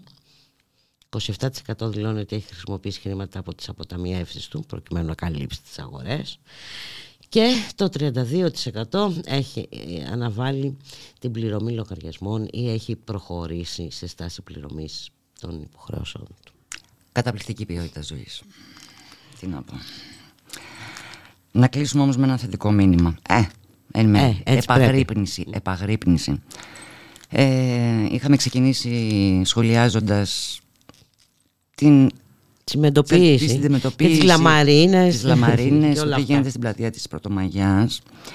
Η συλλογικότητα λοιπόν εμείς στο πεδίο του Άρεος, μου αρέσει πάρα πολύ αυτό το σύνθημα, η εταιρεία συνεχίζει λέει να υποστηρίζει ότι θα συνεχίσει το έργο της περίφραξης και προσθέτει πως παραμένει σε επαγρύπνηση σε όλες τις εργάσιμες ημέρες. Μπορούμε να του σταματήσουμε. Μπορούμε να του σταματήσουμε. Επαγρύπνηση λοιπόν για όλους μας. Έτσι και με αυτά και με αυτά ε, φτάσαμε στο τέλος. Να ευχαριστήσουμε τους ακροτές και τις ακροάτρες, να τους ευχηθούμε να είναι όλες και όλοι καλά.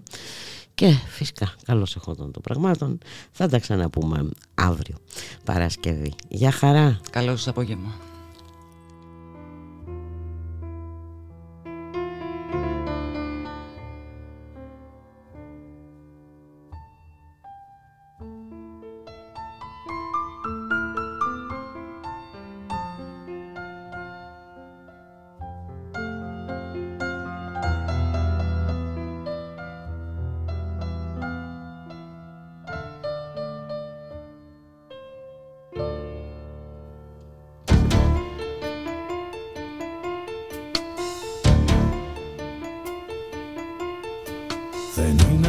Αυτό που ζούμε.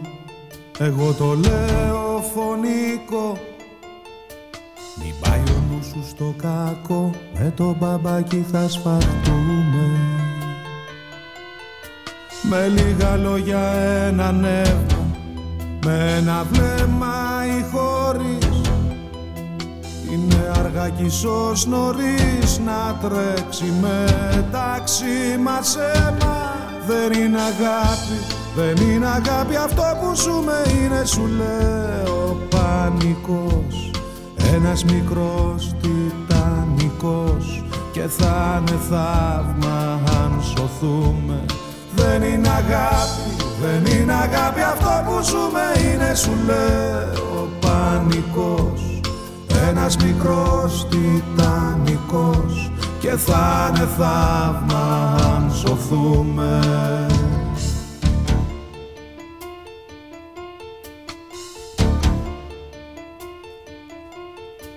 Δεν είναι αγάπη αυτό που ζούμε. Εγώ το λέω ποινικό. Κακούργημα κανονικό. Κι ισοβια θα δικαστούμε. Για πράξεις και για παραλήψεις. Ιδιαζόντως ή δεχθείς. Αλλά εσύ μη φοβηθείς κι αρχίσεις τις αποκαλύψεις δεν είναι αγάπη Δεν είναι αγάπη. Αυτό που ζούμε είναι σου λέω πανικός. Ένας μικρός τιτανικός Και θα είναι θαύμα αν σωθούμε. Δεν είναι αγάπη, δεν είναι αγάπη. Αυτό που ζούμε είναι σου λέω πανικός. Ένας μικρός τιτανικός και θα είναι θαύμα αν σωθούμε.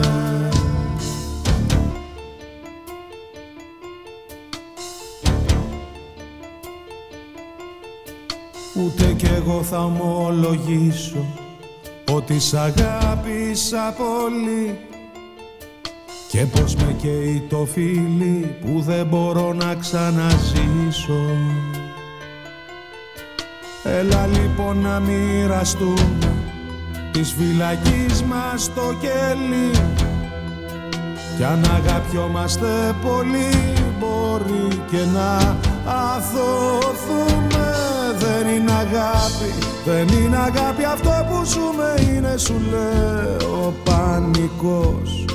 Ένας μικρός τιτανικός. Και θα είναι θαύμα αν σωθούμε δεν είναι αγάπη, δεν είναι αγάπη αυτό που ζούμε είναι σου λέω. Πανικός Ένας μικρός τιτανικός. Και θα είναι θαύμα αν σωθούμε